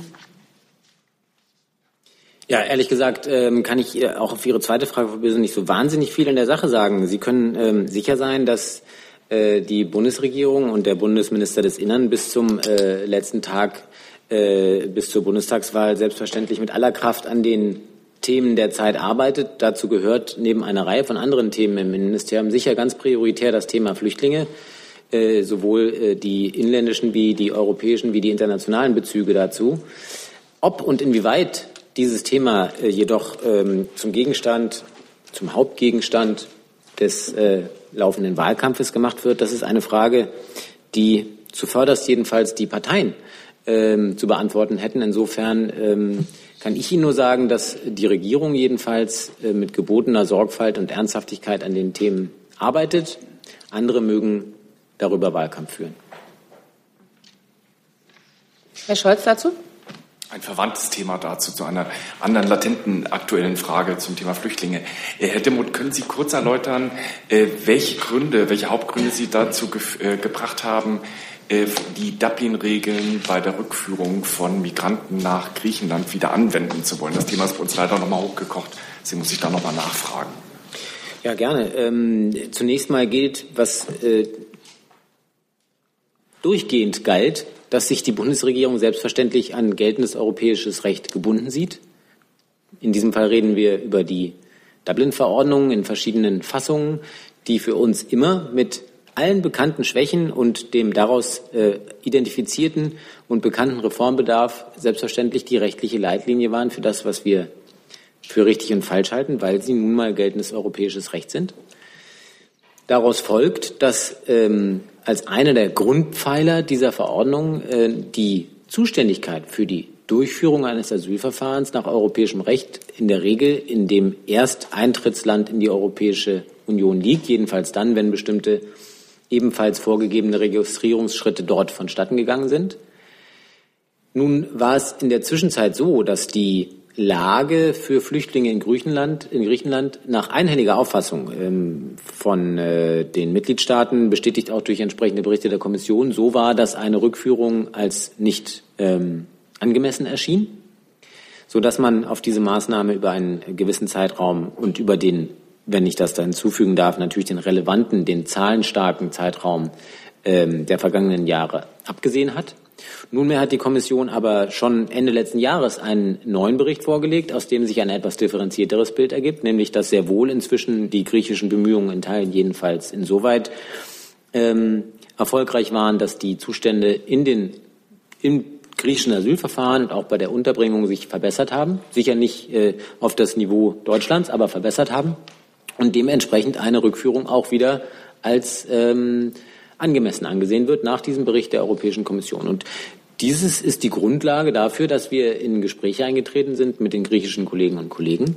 Ähm, nunmehr auch dieses System, was wie gesagt geltendes europäisches Recht ist, im Verhältnis zu Griechenland ähm, mit Leben zu füllen. Das, äh, wir reden derzeit über eine sehr überschaubare Zahl von äh, Menschen, die das betrifft.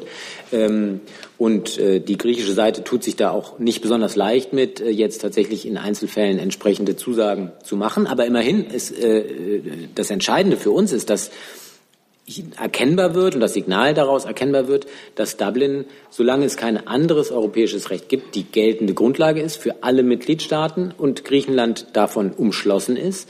Äh, Griechenland eben einen Teil seiner Hausaufgaben erfolgreich erledigt hat, indem die Verfahren verbessert wurden, indem die Zustände verbessert wurden. Das jedenfalls der ähm, Bericht der Kommission dazu und dass deswegen in geeigneten Einzelfällen eben auch diese Maßnahmen wieder getroffen werden können. Das ändert natürlich nichts daran, dass wir unsererseits äh, bemüht sind, nach wie vor unsere Zusagen, was die Relocation-Prozesse anbetrifft, gegenüber den Griechen umzusetzen, die ja durch monatliche Rückführungsmaßnahmen in umgekehrter Richtung äh, nach wie vor stattfinden doch noch eine Nachfrage zu den graduellen Verbesserungen.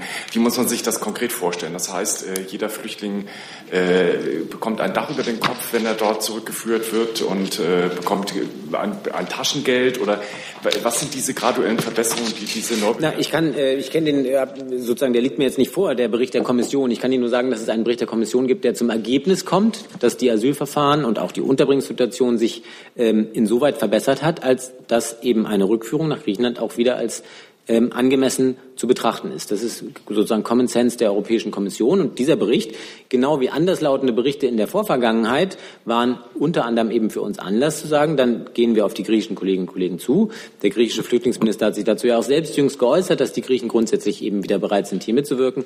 Nochmal, wir reden natürlich über eine relativ geringe Zahl von Fällen.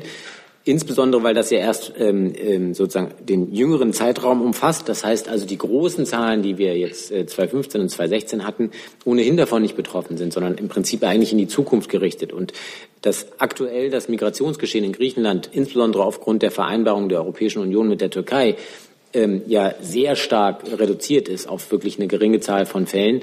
Äh, das ist bekannt, sodass also logischerweise in der Folge auch wenige Menschen überhaupt von dieser Vereinbarung betroffen sein können. Aber ich, vielleicht ist der Bericht veröffentlicht, dann kann ich dir im Nachgang den Link mal rumschicken von der Kommission, das weiß ich jetzt nicht genau. Aber das ist das übliche Verfahren, dass die Kommission sich das anschaut, das beurteilt. Die Kommission hat befunden, dass sich die Situation verbessert hat. Das ist für uns die tatsächliche Grundlage zu dieser Neueinschätzung. Herr Wacke dazu.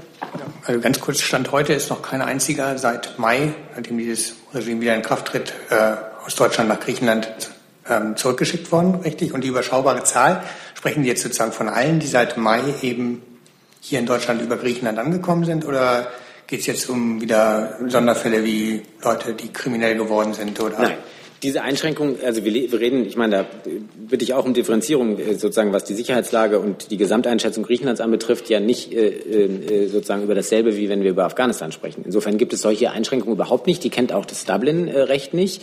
Ähm, solche Einschränkungen, wie Sie jetzt gerade formuliert haben. Mit jedem anderen Mitgliedstaat würde man ja, oder jedenfalls mit der Großzahl anderer Mitgliedstaaten würde man ja auch nicht auf die Idee kommen, hier über bestimmte Einschränkungen zu diskutieren. Deswegen ist es im Prinzip ein kleiner, kleines weiteres äh, Stückchen Rückkehr zum Normalzustand, was, äh, was wir hier äh, sehen und beschreiben. Ähm, tatsächlich ist die Zahl aber, wie gesagt, sehr überschaubar. Das ist erstmal die der sozusagen die überhaupt potenziell in Betracht kämen. Ähm, hinzu kommt aber, dass die griechische Seite sich, wie gesagt, sehr schwer tut, dann im Konkreten tatsächlich auch Rückübernahmezusagen zu treffen. Da reden wir derzeit ähm, über eine kleine einstellige Zahl, um das mal äh, etwas genauer einzugrenzen. Ich kann Ihnen jetzt keine scharfe Zahl nennen, weil sich das auch ändert. Aber es ist jedenfalls eine einstellige Zahl ähm, ähm, von Personen, wo die griechische Seite sich derzeit bereit erklärt hat, eine solche Rückübernahme überhaupt mitzumachen. Aber bisher ist noch keiner wieder in Griechenland. Mit Stand gestern jedenfalls ist äh, äh, noch keine solche Rücküberführungsmaßnahme äh, erfolgt. Frau Miller mit einem neuen Thema. Ich würde mal gern äh, das Verteidigungsministerium zum Thema Mali fragen. Es gibt ja offensichtlich zumindest neue Teilerkenntnisse ähm, wegen abfliegende Rotorenblätter und sowas. Können Sie einfach nur noch mal kurz sagen, was da der Stand der Dinge ist, den Sie haben? Ja, kann ich gerne tun. Ich möchte das erstmal qualifizierend äh, einordnen, was es für Erkenntnisse gibt. Wir haben im Moment einen aktuellen Sachstand aus der Untersuchungsgruppe. Das ist jetzt nicht zu verwechseln mit irgendwelchen Ergebnissen oder Zwischenergebnissen. Es geht hier um erste Erkenntnisse, die vorliegen, über die gestern auch äh, das Parlament äh, unterrichtet worden ist.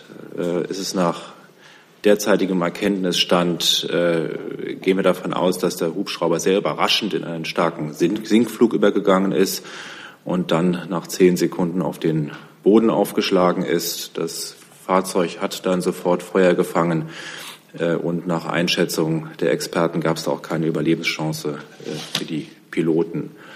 Bis dahin, warum überraschend, gab es einen sehr unauffälligen Flugverlauf. Das Ereignis äh, äh, ereignete sich auf einem Flug äh, von Gao ins Einsatzgebiet, nach ungefähr 82 Kilometer äh, Entfernung von Gao.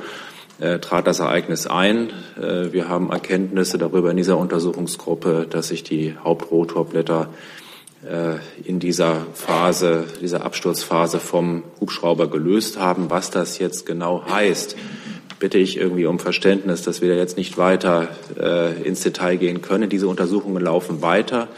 Das ist jetzt die Hypothese, äh, der man nachgeht in diesem Untersuchungsbericht. Es kann auch sein, dass sich noch äh, auf die genaue Ursache, warum äh, Sinkflug, warum sind Teile abgerissen, dass sich da noch ganz andere Spuren und Erkenntnisse weiterentwickeln. Und ich warne hier vor voreiligen Schlüssen in die eine oder andere Richtung.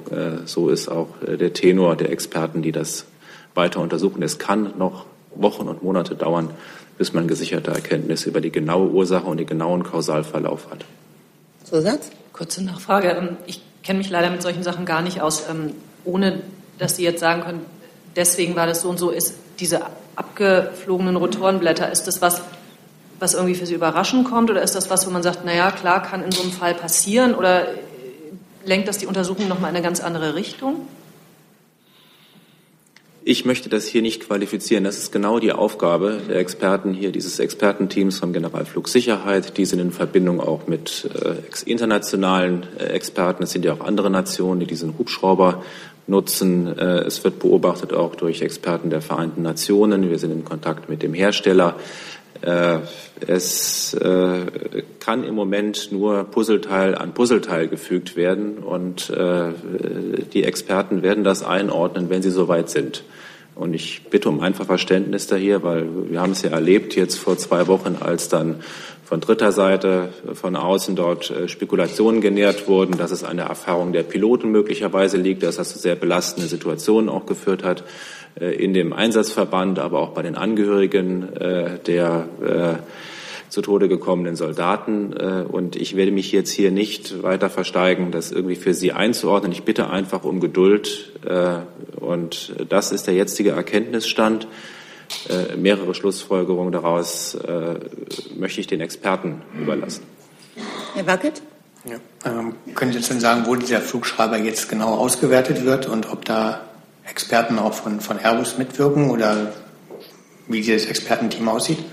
Es sind zwei Flugschreiber äh, geborgen worden, von denen einer ausgelesen werden kann hier. Bitte um Verständnis, dass ich jetzt hier nicht genau Ihnen Namen und Adresse gebe der Institution, wo das ausgewertet wird. Das sind auch Experten. Äh, es ist sehr transparent für alle Beteiligten, was dort ausgelesen wird. Äh, und das fließt mit ein in die Analyse, die dann in einigen Wochen oder Monaten vorliegen wird. Herr Reiche dazu? Ja, nur ganz kurz. Herr Flossdorf, ist bekannt, ob es schon einmal so ein Vorkommnis gab, dass bei einem Transporthelikopter die Rotorenblätter abgeflogen sind? Äh, wir handeln uns, es handelt sich hier nicht um einen Transporthubschrauber, es ist hier ein Kampfhubschrauber des Trupps Tiger. Das einzige Vorkommnis, das wir hatten äh, im Zusammenhang mit dem Tiger, äh, hat nichts mit Rotorenblättern zu tun gehabt. Äh, da gab es irgendwie andere äh, Ursachen. Und äh, das ist jetzt die Aufgabe der Experten, aber auch des Abgleichs mit den anderen Nationen, aber auch äh, mit dem Hersteller, um zu schauen, ob es irgendwelche parallelen Ereignisse gibt, äh, die Aufschluss darüber geben, über, äh, über die Kausalkette. Das kann ich jetzt hier und möchte es auch gar nicht an dieser Stelle hier tun. Herr Scholz. Doch noch mal eine Nachfrage. Haben Sie denn jetzt eine Untersuchung der anderen Hubschrauber angeordnet? Die anderen Hubschrauber äh, sind, die Nachricht ist schon älter, die sind gegroundet äh, im Moment. Das heißt, die fliegen nicht, weder im Grundbetrieb noch im Einsatz äh, in Mali, äh, bis man genauer weiß, in welcher Richtung äh, die Ursache zu suchen ist. Das einzige Ausnahme äh, ist, wenn es Gefahr gibt für Leib und Leben der Soldaten im Einsatz. Die begleiten ja unsere Medevac-Hubschrauber dann auch in Mali, äh, dann kann im Ausnahmefall, äh, das wird dann vor Ort entschieden, auch eine Starterlaubnis gegeben werden für die Hubschrauber, die ja schon seit vielen Jahren im Einsatz sind und auch in ähnlichen klimatischen Bedingungen geflogen worden sind und auch nicht nur von Deutschland geflogen werden, sondern auch zum Beispiel von Frankreich, von Australien. Äh, und es gibt ja viele Erfahrungswerte mit diesen Hubschraubern, die sind ja nicht erst in diesem Jahr bei der Bundeswehr eingeführt. Bevor wir zu Herrn Daniel und einem neuen Thema kommen, kommen wir zurück zur Frage von Frau Böse. Genau, weil ich äh, hatte tatsächlich die Gelegenheit verpasst, äh, zu unterstreichen, um quasi das Prozesshafte der Bewältigung dieser Aufgabe äh, zu unterstreichen. Es gibt am 28. August auch noch ein Treffen, äh, da hat äh, Frankreichs Staatspräsident Macron, Bundeskanzlerin Merkel, den italienischen Ministerpräsidenten Gentiloni und Spaniens Ministerpräsidenten Rajoy zu einem Treffen in Versailles eingeladen. Dabei wird es um aktuelle europapolitische Fragen gehen, aber eben sicher auch um das Thema Migrationspolitik. Und wie wichtig das Thema ist, ähm, haben wir, wie gesagt, ja hier in zahlreichen Regierungspressekonferenzen besprochen äh, und diskutiert. Deshalb befassen wir uns eben mit der Bekämpfung der Ursachen von Flucht und Migration. Deshalb befassen wir uns mit den Migrationspartnerschaften. Auch das wird sicherlich am Freitag ein Thema sein. Und äh, versuchen gemeinsam die Situation in Libyen äh, zu, politisch zu stabilisieren und wollen natürlich auch mit den Herkunftsländern darüber sprechen, wie die wirtschaftlichen Perspektiven vor Ort verbessert werden können. Herr Daniel, bitte. Ich habe eine Frage ans Bildungsministerium.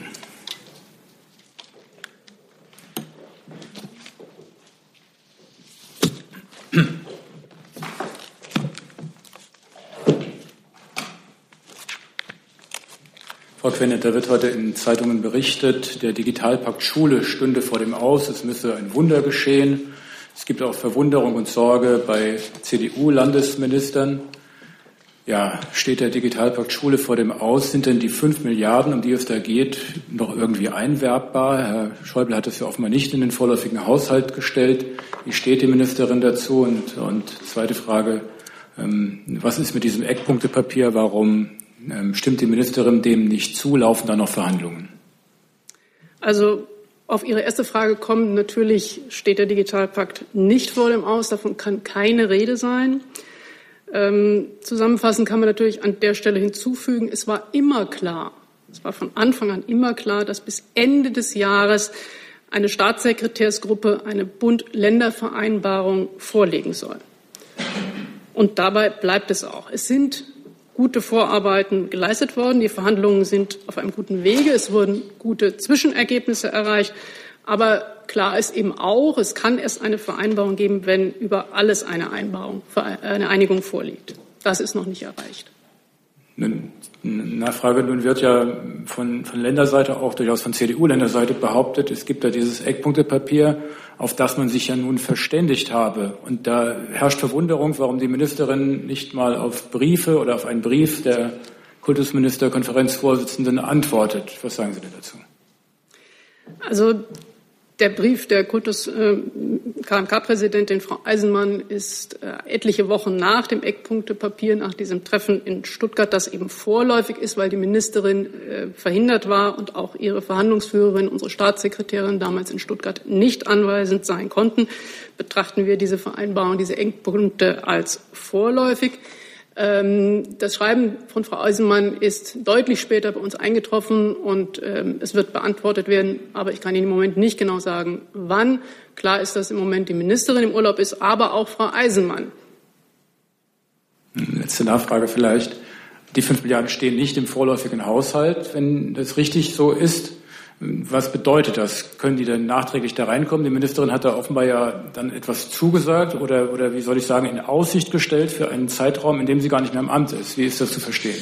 Also wir haben nie davon gesprochen, dass das im Haushalt jetzt schon drin sein kann, sondern es ging immer darum, dass eine Bund-Länder-Vereinbarung bis Ende des Jahres stehen soll. Erst dann kann man, wenn man diese Bund-Länder-Vereinbarung hat, kann man mit äh, den Finanzministern, eben auch mit dem Bundesfinanzminister darüber sprechen. Insofern ist es völlig logisch, dass dieses bisher nicht im Haushalt eingestellt ist. Und Miller dazu? Ja, ähm, das stimmt, dass die Ministerin das immer gesagt hat. Sie hat aber auch explizit gesagt, ähm, wichtig ist, dass Bund und Länder sich so weit verständigen, dass man das will. Ohne grundsätzliche Verständigung hat man beim Finanzminister keine guten Argumente. Nun scheint es ja genau an dieser grundsätzlichen Verständigung zu mangeln. Ähm, das heißt, wenn man die jetzt aber nicht mehr hinbekommt, dann kann man es praktisch vergessen, weil man dann eben nicht gemeinsam auftritt und keine guten Argumente hat, oder? Das äh, bestreite ich. Es äh, ist schlicht und ergreifend so, dass die Vereinbarung, die Eckpunkte äh, natürlich eine Vorarbeit waren und bis Ende des Jahres, da ist auch die Ministerin nach wie vor der Meinung, dass es eine ähm, Bund-Länder-Vereinbarung geben wird. Und äh, dass äh, weiterhin das alles auf einem guten Wege ist. Äh, wir haben gute Zwischenergebnisse und äh, es gibt keinen Grund davon auszugehen, dass es diese Bund-Länder-Vereinbarung nicht geben wird. Kurze Nachfrage. Das heißt, eigentlich muss vor den Koalitionsverhandlungen zwischen Bund und BMWF die Sache geklärt sein, damit man da gemeinsam reingehen kann. Da kann ich Ihnen über den Zeitraum im Moment noch keine Auskunft geben. Klar ist das anvisiert ist Ende des Jahres. Und im Übrigen ist es natürlich auch so, dass es äh, der Respekt vor dem Haushaltsgesetzgeber quasi impliziert oder nahelegt, da auch äh, keine Vorfestlegung zu treffen, bevor man nicht äh, eine entsprechende Bund-Länder-Vereinbarung hat und bevor das neue Parlament gewählt ist. Herr Reiche dazu? Ja, nur ganz kurz ans Finanzministerium die Frage, wie geht man denn mit dem Sachverhalt um? Hat man sich damit schon mal auseinandergesetzt? Fünf Milliarden dem, der Bildungsministerin zur Verfügung zu stellen? Genau, wie das BMBF ja bereits ausgeführt hat, äh, sind das Fragen für die nächste äh, Bundesregierung. Ich kann auch noch mal bestätigen, dass äh, in der derzeitigen Finanzplanung für dieses Thema keine Vorsorge getroffen ist. Das ist der Stand. Dann Herr Back mit einem neuen Thema. Oder hat sich ja, das erledigt? Nee. Nein, hat sich nicht erledigt. Gut. Ähm, ging noch um das Thema Konya und ähm, Truppenbesuch. Ähm, mich würde noch mal interessieren, ähm, jetzt findet ja dieser Besuch der Abgeordneten oder soll dieser Besuch der Abgeordneten unter dem Dach der ähm, NATO stattfinden, ob das sozusagen ein Weg, ein, ein Dauerweg ist oder ob es künftig auch wieder ähm, Truppenbesuche geben soll, darf, wenn es sozusagen auf Eigeninitiative der, der Abgeordneten aus, äh, zurückgeht. An mich? Soll ich antworten? Also, das Auswärtige Amt, insbesondere unser äh, politischer Direktor, Herr Michaelis, äh, hat da in bewundernswerter Beharrlichkeit und intensiven Bemühungen jetzt dieses Ergebnis, dieses Ergebnis erreicht, das wir gestern dem Deutschen Bundestag übermitteln konnten. Das ist das, was hier und heute geht, Herr Wackett. Ähm, wir sind äh, froh darüber, dass es jetzt einen konkreten Termin für eine solche Reise gibt, ähm, dem die türkische Seite zugestimmt hat und der es möglich macht, das Besuchsrecht des Deutschen Bundestages auch bei Soldaten in Konya, auch bei den Besatzungen der AVEX möglich zu machen. Jetzt kommen äh, bei der Vorbereitung dieser Reise äh, die Mühen der Ebene. Jetzt ähm, ist der Deutsche Bundestag, namentlich der Verteidigungsausschuss des Deutschen Bundestages, aufgefordert, die äh, Mitglieder zu benennen, die ähm, nach Konya zu reisen beabsichtigen, gemeinsam mit der NATO. Und ähm, wir sind dem Generalsekretär der NATO und der NATO insgesamt sehr dankbar, dass sie diese sehr schwierige Frage, die am Beispiel Incelik ja dazu geführt hat, dass wir unsere, ähm, äh, unsere Flugzeuge da, sowohl die Tankflugzeuge wie auch, wie auch die Aufklärungsflugzeuge, die Recke-Tornados abziehen mussten, bei äh, Konya nicht äh, zu solchen möglichen Folgen geführt haben. Aber Herr Wackert, Ihre Frage, äh, die geht weit über unseren Horizont hinaus, äh, einfach deshalb, weil wir das nicht wissen. Äh, jetzt haben wir noch gut vier Wochen, bis diese Reise stattfinden soll. Äh, an uns wird diese Reise sicher nicht scheitern, sondern wir werden die Vereinbarungen, die unter Beteiligung der NATO getroffen wurden, äh, umzusetzen äh, versuchen. Äh, wir hoffen, dass es weiter äh, ein konstruktives Verhalten äh, von Seiten der türkischen Regierung gibt. Und wenn dann diese Reise gut gegangen ist, dann sehen wir weiter. Ich weiß nicht, ob Sie sich erinnern. Ich erinnere mich gut, dass vor gut einem Jahr ein bisschen, bisschen weniger wir an dieser Stelle äh, genauso intensiv über Reisen nach Incirlik des Deutschen Bundestages gesprochen hatten. Damals war ein Besuch Anfang September möglich geworden. Sieben Monate später oder acht Monate später musste die Bundesregierung äh, den Abzug äh, der Soldaten aus Incirlik verkünden, weil eine weitere Reise nicht möglich war. Deshalb ist es gerade in den schwierigen, weiterhin schwierigen Verhältnissen mit der Türkei und Beziehungen mit der Türkei für uns fast unmöglich vorherzusagen, was jetzt der nächste Schritt aus Ankara sein wird. Ich mich vielleicht nicht ganz äh, klar ausgedrückt. Es ging mir vor allen Dingen um die Position, die Sie dort einnehmen. Ob Sie sagen, jetzt machen wir es unter dem Dach der NATO, haben, haben da eine Lösung erreicht, oder ob Sie grundsätzlich sagen, wir legen Wert darauf, dass unsere Abgeordneten ähm, auch auf Eigeninitiative, also halt ohne NATO-Dach, sage ich mal, ähm, ihre Soldaten ja, Wenn Sie erlauben, Herr Wackert, antworte ich etwas flapsig darauf. Weder die Bundesregierung, und da erlaube ich mir auch für die Abgeordneten des Deutschen Bundestages zu sprechen, noch die äh, Abgeordneten mit Reiseabsicht brauchen die NATO sozusagen als Kindergärtnerin, um auf sie äh, aufzupassen, sondern äh, dass wir die Hilfe, auf die Hilfe der NATO angewiesen waren, hat mit den schwierigen äh, Verhältnissen zwischen Deutschland und der, der Türkei zu tun. Das heißt, wenn das die Voraussetzung dafür ist, dass solche, solche Reisen und Besuche auch in Zukunft stattfinden können, dann müssen wir uns gemeinsam mit den Abgeordneten des Deutschen Bundestages darüber ins Benehmen setzen, ob das etwas ist, was aus Sicht des Bundestages akzeptabel ist. Das ist jedenfalls das, was das Auswärtige Amt in Vertretung der Interessen des Deutschen Bundestages jetzt, hier und heute ausgehandelt hat. Mehr ging nicht. Und wir sind froh und dankbar, dass das jetzt möglich ist, weil es uns eine Chance gibt, das, was wir gemeinsam mit der Türkei erreichen wollen, nämlich äh, im Kampf gegen ISIS äh, erfolgreich zu sein, dazu weiter unseren Beitrag zu leisten. Frau Müller dazu. Herr Schäfer, wenn jetzt abgestimmt wird, welche Abgeordneten reisen, muss man sich dafür mit der Türkei absprechen? Das hieß ja irgendwie mal, die Türkei habe ein Problem mit dem linken Abgeordneten neu und so weiter. Das heißt, wo wird entschieden, welche Abgeordneten reisen? Also, äh, ich gehe davon aus, dass der Verteidigungsausschuss des Deutschen Bundestages seine Delegationsliste nicht mit der türkischen Seite abstimmt.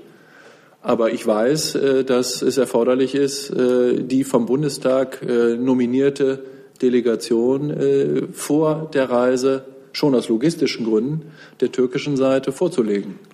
Klar. Aber ich kann mir beim besten Willen nicht vorstellen, dass der Verteidigungsausschuss des Deutschen Bundestages eine solche Frage mit der Türkei aufnehme. Das glaube ich nicht. Herr Wonka dazu. Herr Schäfer heißt vorlegen, genehmigen oder äh, einfach, nur inform äh, einfach nur informieren? Sie verwirren uns, weil Sie den Platz wechseln, Herr Wonka. Sie verwirren uns, weil Sie den Platz wechseln. Äh, die Antwort auf Ihre Frage lautet, äh, der Deutsche Bundestag entscheidet, wen er auf diese Delegationsreise unter dem Dach der NATO nach Konya zu entsenden gedenkt. Das Auswärtige Amt äh, wird alles tun, damit die vom Deutschen Bundestag ausgewählten Abgeordneten diese Reise auch durchführen können. Sie begeben sich ähm, unweigerlich in, auf türkisches Hoheitsgebiet und damit in den Einflussbereich türkischer Souveränität. Was das äh, von türkischer Seite bedeutet, äh, weiß ich nicht. Jedenfalls haben wir eine feste Zusage von Seiten der, der, der, türkischen Regierung, dass ein solcher Besuch stattfinden kann. Und daran werden wir die türkische Regierung festhalten. Das heißt übersetzt, damit ich es verstehe, Sie gehen von einer Genehmigungsnotwendigkeit durch die Türken aus. Genauso wie äh, äh, die Einreise eines Ausländers nach Deutschland äh, oder die Genehmigung derselben ein Ausdruck der deutschen Souveränität ist, ist die Einreise eines Deutschen äh, auf türkisches äh, Territorium Ausdruck türkischer Souveränität. Das ist jetzt eine Binse vielleicht, aber das ist der Stand, mit dem wir umgehen müssen. Wenn man mit dem Ausland umgeht, dann kann man das nicht immer so machen, wie man sich das wünscht. Geht in Deutschland auch nicht immer. Frau Böse, noch mal mit einem neuen Thema.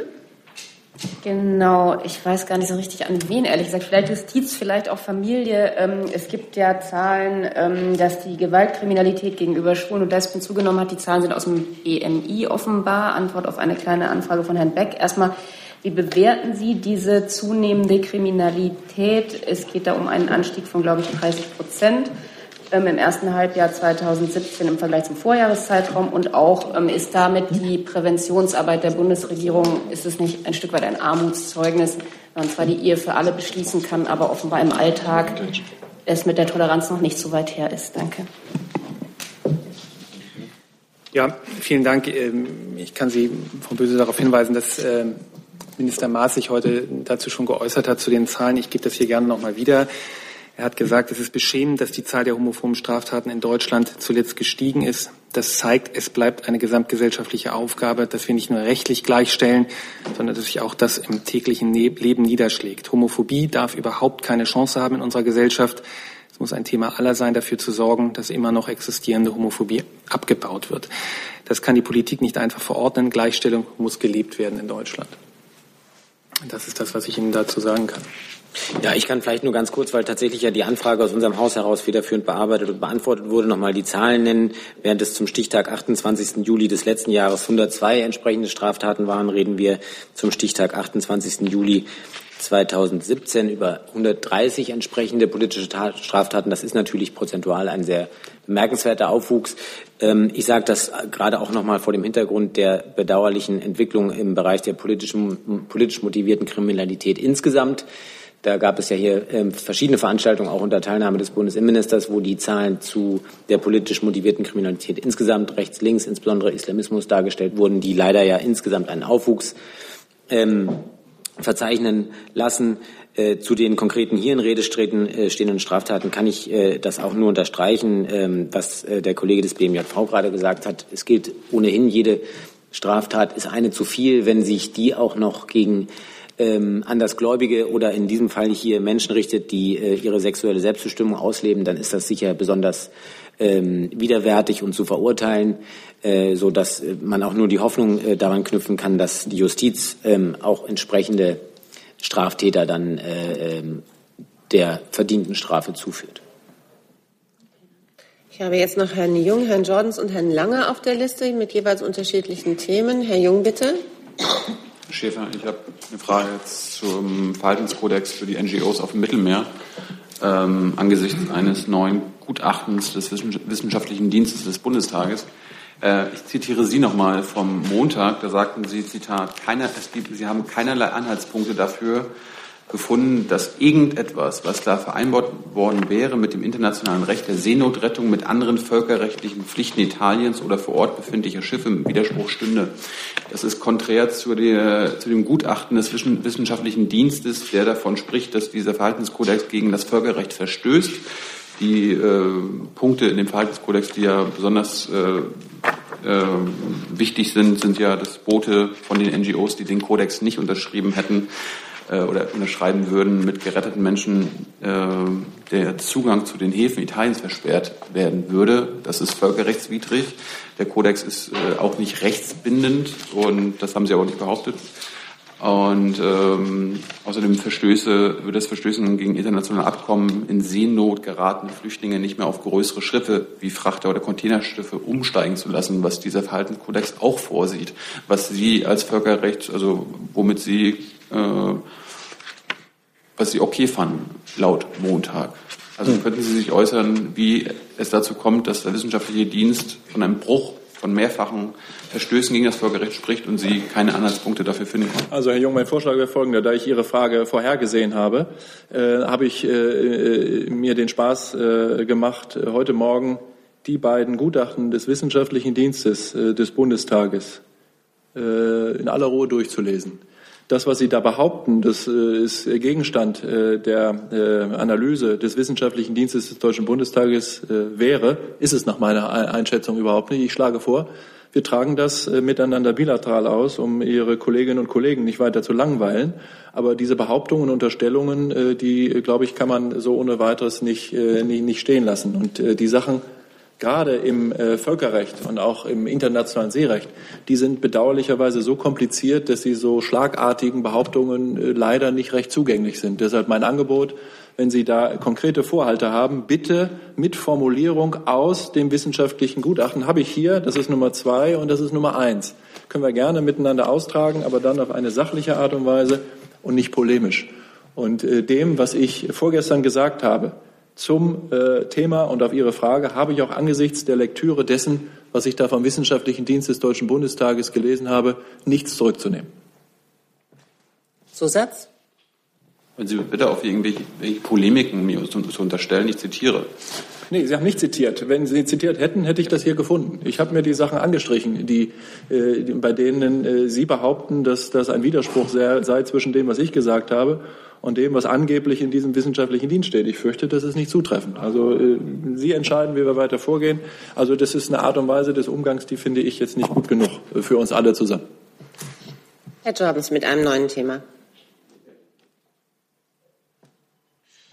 Ähm, Belgiens Agrarminister äh, sagt heute, äh, dass die niederländischen Behörden schon letzten November von dem Fipronil-Problem gewusst haben ähm, und die EU nicht entsprechend informiert haben. Ich würde gern äh, das ähm, Landwirtschaftsministerium fragen, ob das sich mit Ihren Informationen deckt und zweitens, ob Sie ähm, dem Ruf der Umwelt- und Landwirtschaftsminister Niedersachsens folgen, sich für ein Komplettverbot von Fipronil Ja, also ähm, zum ersten Teil Ihrer Frage. Ich habe das auch eben, während wir hier saßen, in den Agenturen zur Kenntnis genommen, dass dieses neue Datum da jetzt im Raum steht. Zum jetzigen Zeitpunkt kann ich nur noch mal darauf hinweisen, was auch Minister Schmidt an der Stelle schon mehrfach gesagt hat.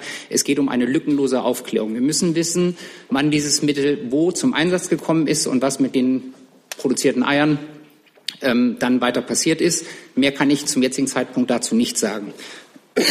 Die zweite Frage ähm, zu den, sage ich jetzt mal, Kritik oder Forderungen ähm, der, der, des, des grünen Ministers. Ähm, da ist es zum einen so, dass dieser Wirkstoff in äh, europaweit, und zwar noch wenige Wochen, in Pflanzenschutzmitteln zugelassen ist. Die EU-Kommission hat gestern darüber informiert, dass äh, dieses Zulassungs, äh, diese Zulassung ausläuft und es auch keinen neuen Antrag gibt, das ähm, zu verlängern. Und in Deutschland ist das aber ohnehin schon verboten. Deswegen geht für mich diese Forderung etwas ins Leere, aber das trifft mit einigen anderen Forderungen, die in diesem Zusammenhang erhoben wurden von den Grünen, eigentlich ebenso zu. Dann Frau Müller noch mal mit einem neuen Thema.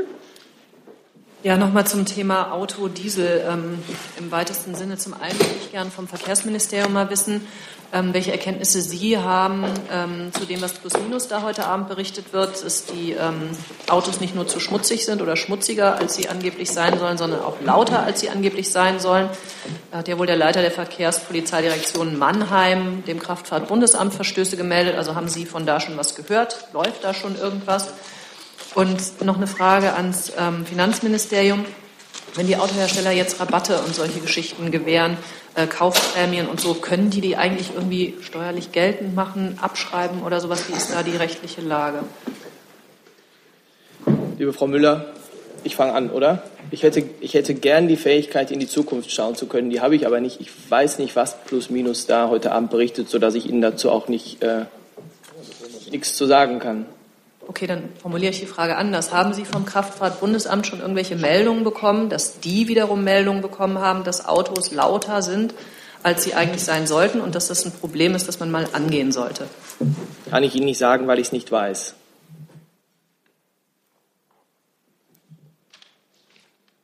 Genau, äh, um den Wechsel äh, von Dieselfahrzeugen älterer Standards als Euro 5 auf Fahrzeuge mit modernster Abgasnachbehandlung oder E-Fahrzeuge zu beschleunigen, haben die drei deutschen Automobilhersteller bei dem Nationalen Forum Diesel am 2. August ja angekündigt, kurzfristig eigenfinanzierte Anreize zu schaffen. Äh, wie diese Anreize dann im Einzelnen genau ausgestaltet sind, ist noch nicht bekannt. Jetzt sind ja erste äh, Informationen erst gegeben worden. Und deswegen kann ich hier noch keine ertragssteuerrechtliche Beurteilung äh, abgeben, wie das am Ende sich auf die Steuerlast der Unternehmen auswirkt. Auch nochmal eine Nachfrage. Ist das einfach völlig abhängig davon, wie die das ausgestalten? Oder kann man nicht generell sagen, solche Geschichten können immer irgendwie steuerlich und so weiter?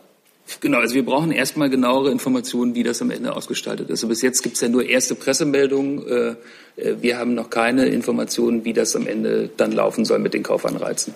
In der in, der, äh, in dem Ergebnisprotokoll ist lediglich von Kaufanreizen zum Beispiel eine Kaufprämie äh, die Rede. Jetzt gibt es erste Agenturmeldungen dazu, aber wir haben noch keine Informationen abschließend, wie das dann genau laufen soll.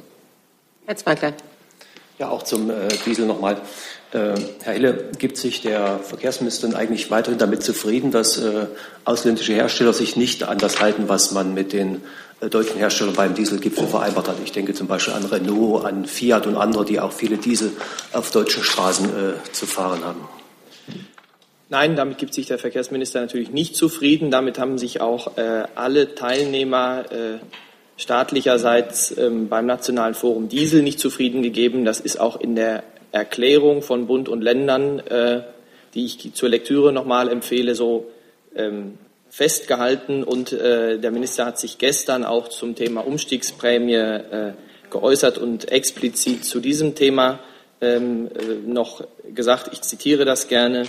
Ähm, er hat erst gesagt, ich begrüße es, dass heute VW, Audi und Porsche die Ankündigungen aus der vergangenen Woche, die sie beim Nationalen Forum Diesel gegeben haben, zügig konkretisiert haben Und jetzt, die internationalen Hersteller sind dringend aufgefordert, mit vergleichbaren Maßnahmen ihren Beitrag zur Reduzierung von NOx zu leisten.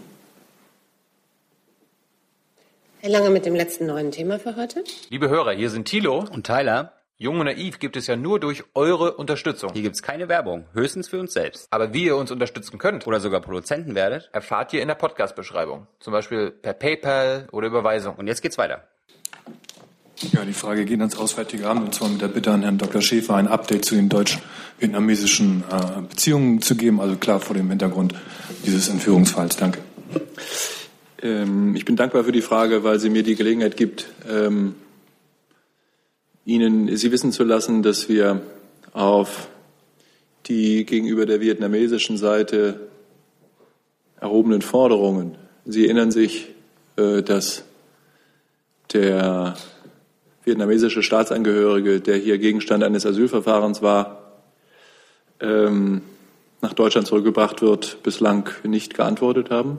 Wir bedauern das, weil wir äh, die Hoffnung hatten, dass das eine Möglichkeit wäre, den äh, wirklich schweren Rechtsverstoß gegen das Völkerrecht und gegen das deutsche Recht ja nicht ungeschehen zu machen, aber doch irgendwie zu heilen.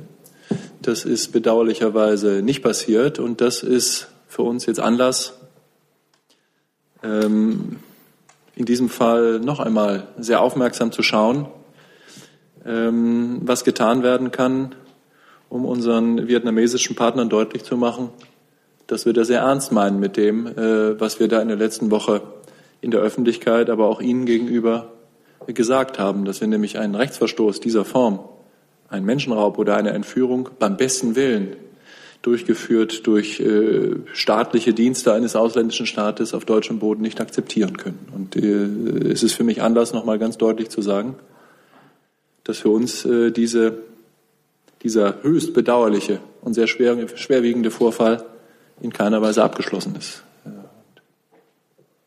Ich würde Herrn Schäfer da gerne nochmal beispringen ähm, und sagen, also die Entführung stellt einen schweren Verstoß gegen deutsches Recht und Völkerrecht dar. Deshalb hat die Bundesregierung als direkte Reaktion auf den Vorfall den Vertreter der vietnamesischen Nachrichtendienste an der Botschaft zur Ausreise aufgefordert und behält sich weitere Maßnahmen vor. Und deshalb hat die Bundesregierung zudem mehrere Gespräche mit der vietnamesischen Regierung geführt. Ein solcher Vorgang wäre er in Hanoi geschehen, würde sicherlich auch von der vietnamesischen Regierung als absolut inakzeptabel gesehen werden. Zusatz, Herr Lange? Es, gibt einen Rechtsstaatdialog mit Vietnam, wenn ich richtig, das richtig im Kopf habe, wäre eine Maßnahme, diesen Rechtsstaatdialog auszusetzen. Die, alle Optionen liegen auf dem Tisch. Ähm, wir werden jetzt im Lichte der Lage, auch im Lichte einer Nichtreaktion äh, aus Vietnam, äh, gemeinsam mit dem Minister und gemeinsam mit dem Staatssekretär Linder darüber beraten, äh, was die nächsten Schritte sind. Und das wird selbstverständlich äh, innerhalb der Bundesregierung besprochen und dann äh, umgesetzt. Wir haben bereits in der letzten Woche gesagt, dass es jede Menge, dass wir eine sehr gute, eine Zusammenarbeit hatten, die auf hervorragendem Weg war. Die Handels- und Investitionsbeziehungen sind geradezu explodiert in den letzten Jahren. Vietnam ist ein großer entwicklungspolitischer Partner Deutschlands mit erheblichen Summen, die aus dem BMZ äh, nach Vietnam geflossen sind und weiter fließen sollen. Es gibt jede Menge Grund, äh, sich darüber zu freuen. Aber wenn so etwas passiert, dann muss, muss es irgendwo an äh, dem gebotenen Respekt und der Rücksichtnahme fehlen. Und deshalb kann man es, wie gesagt, nicht auf sich beruhen lassen. Wir werden das jetzt in Ruhe analysieren. Es gibt da gar keine Hast, sondern das werden wir jetzt gründlich, äh, gründlich überlegen, abstimmen und dann auch unsere vietnamesischen Partner wissen lassen. Soweit der kompakte Blick auf diesen Mittwoch. Ich sage Dankeschön. Wir sehen uns am Freitag um 11.30 Uhr.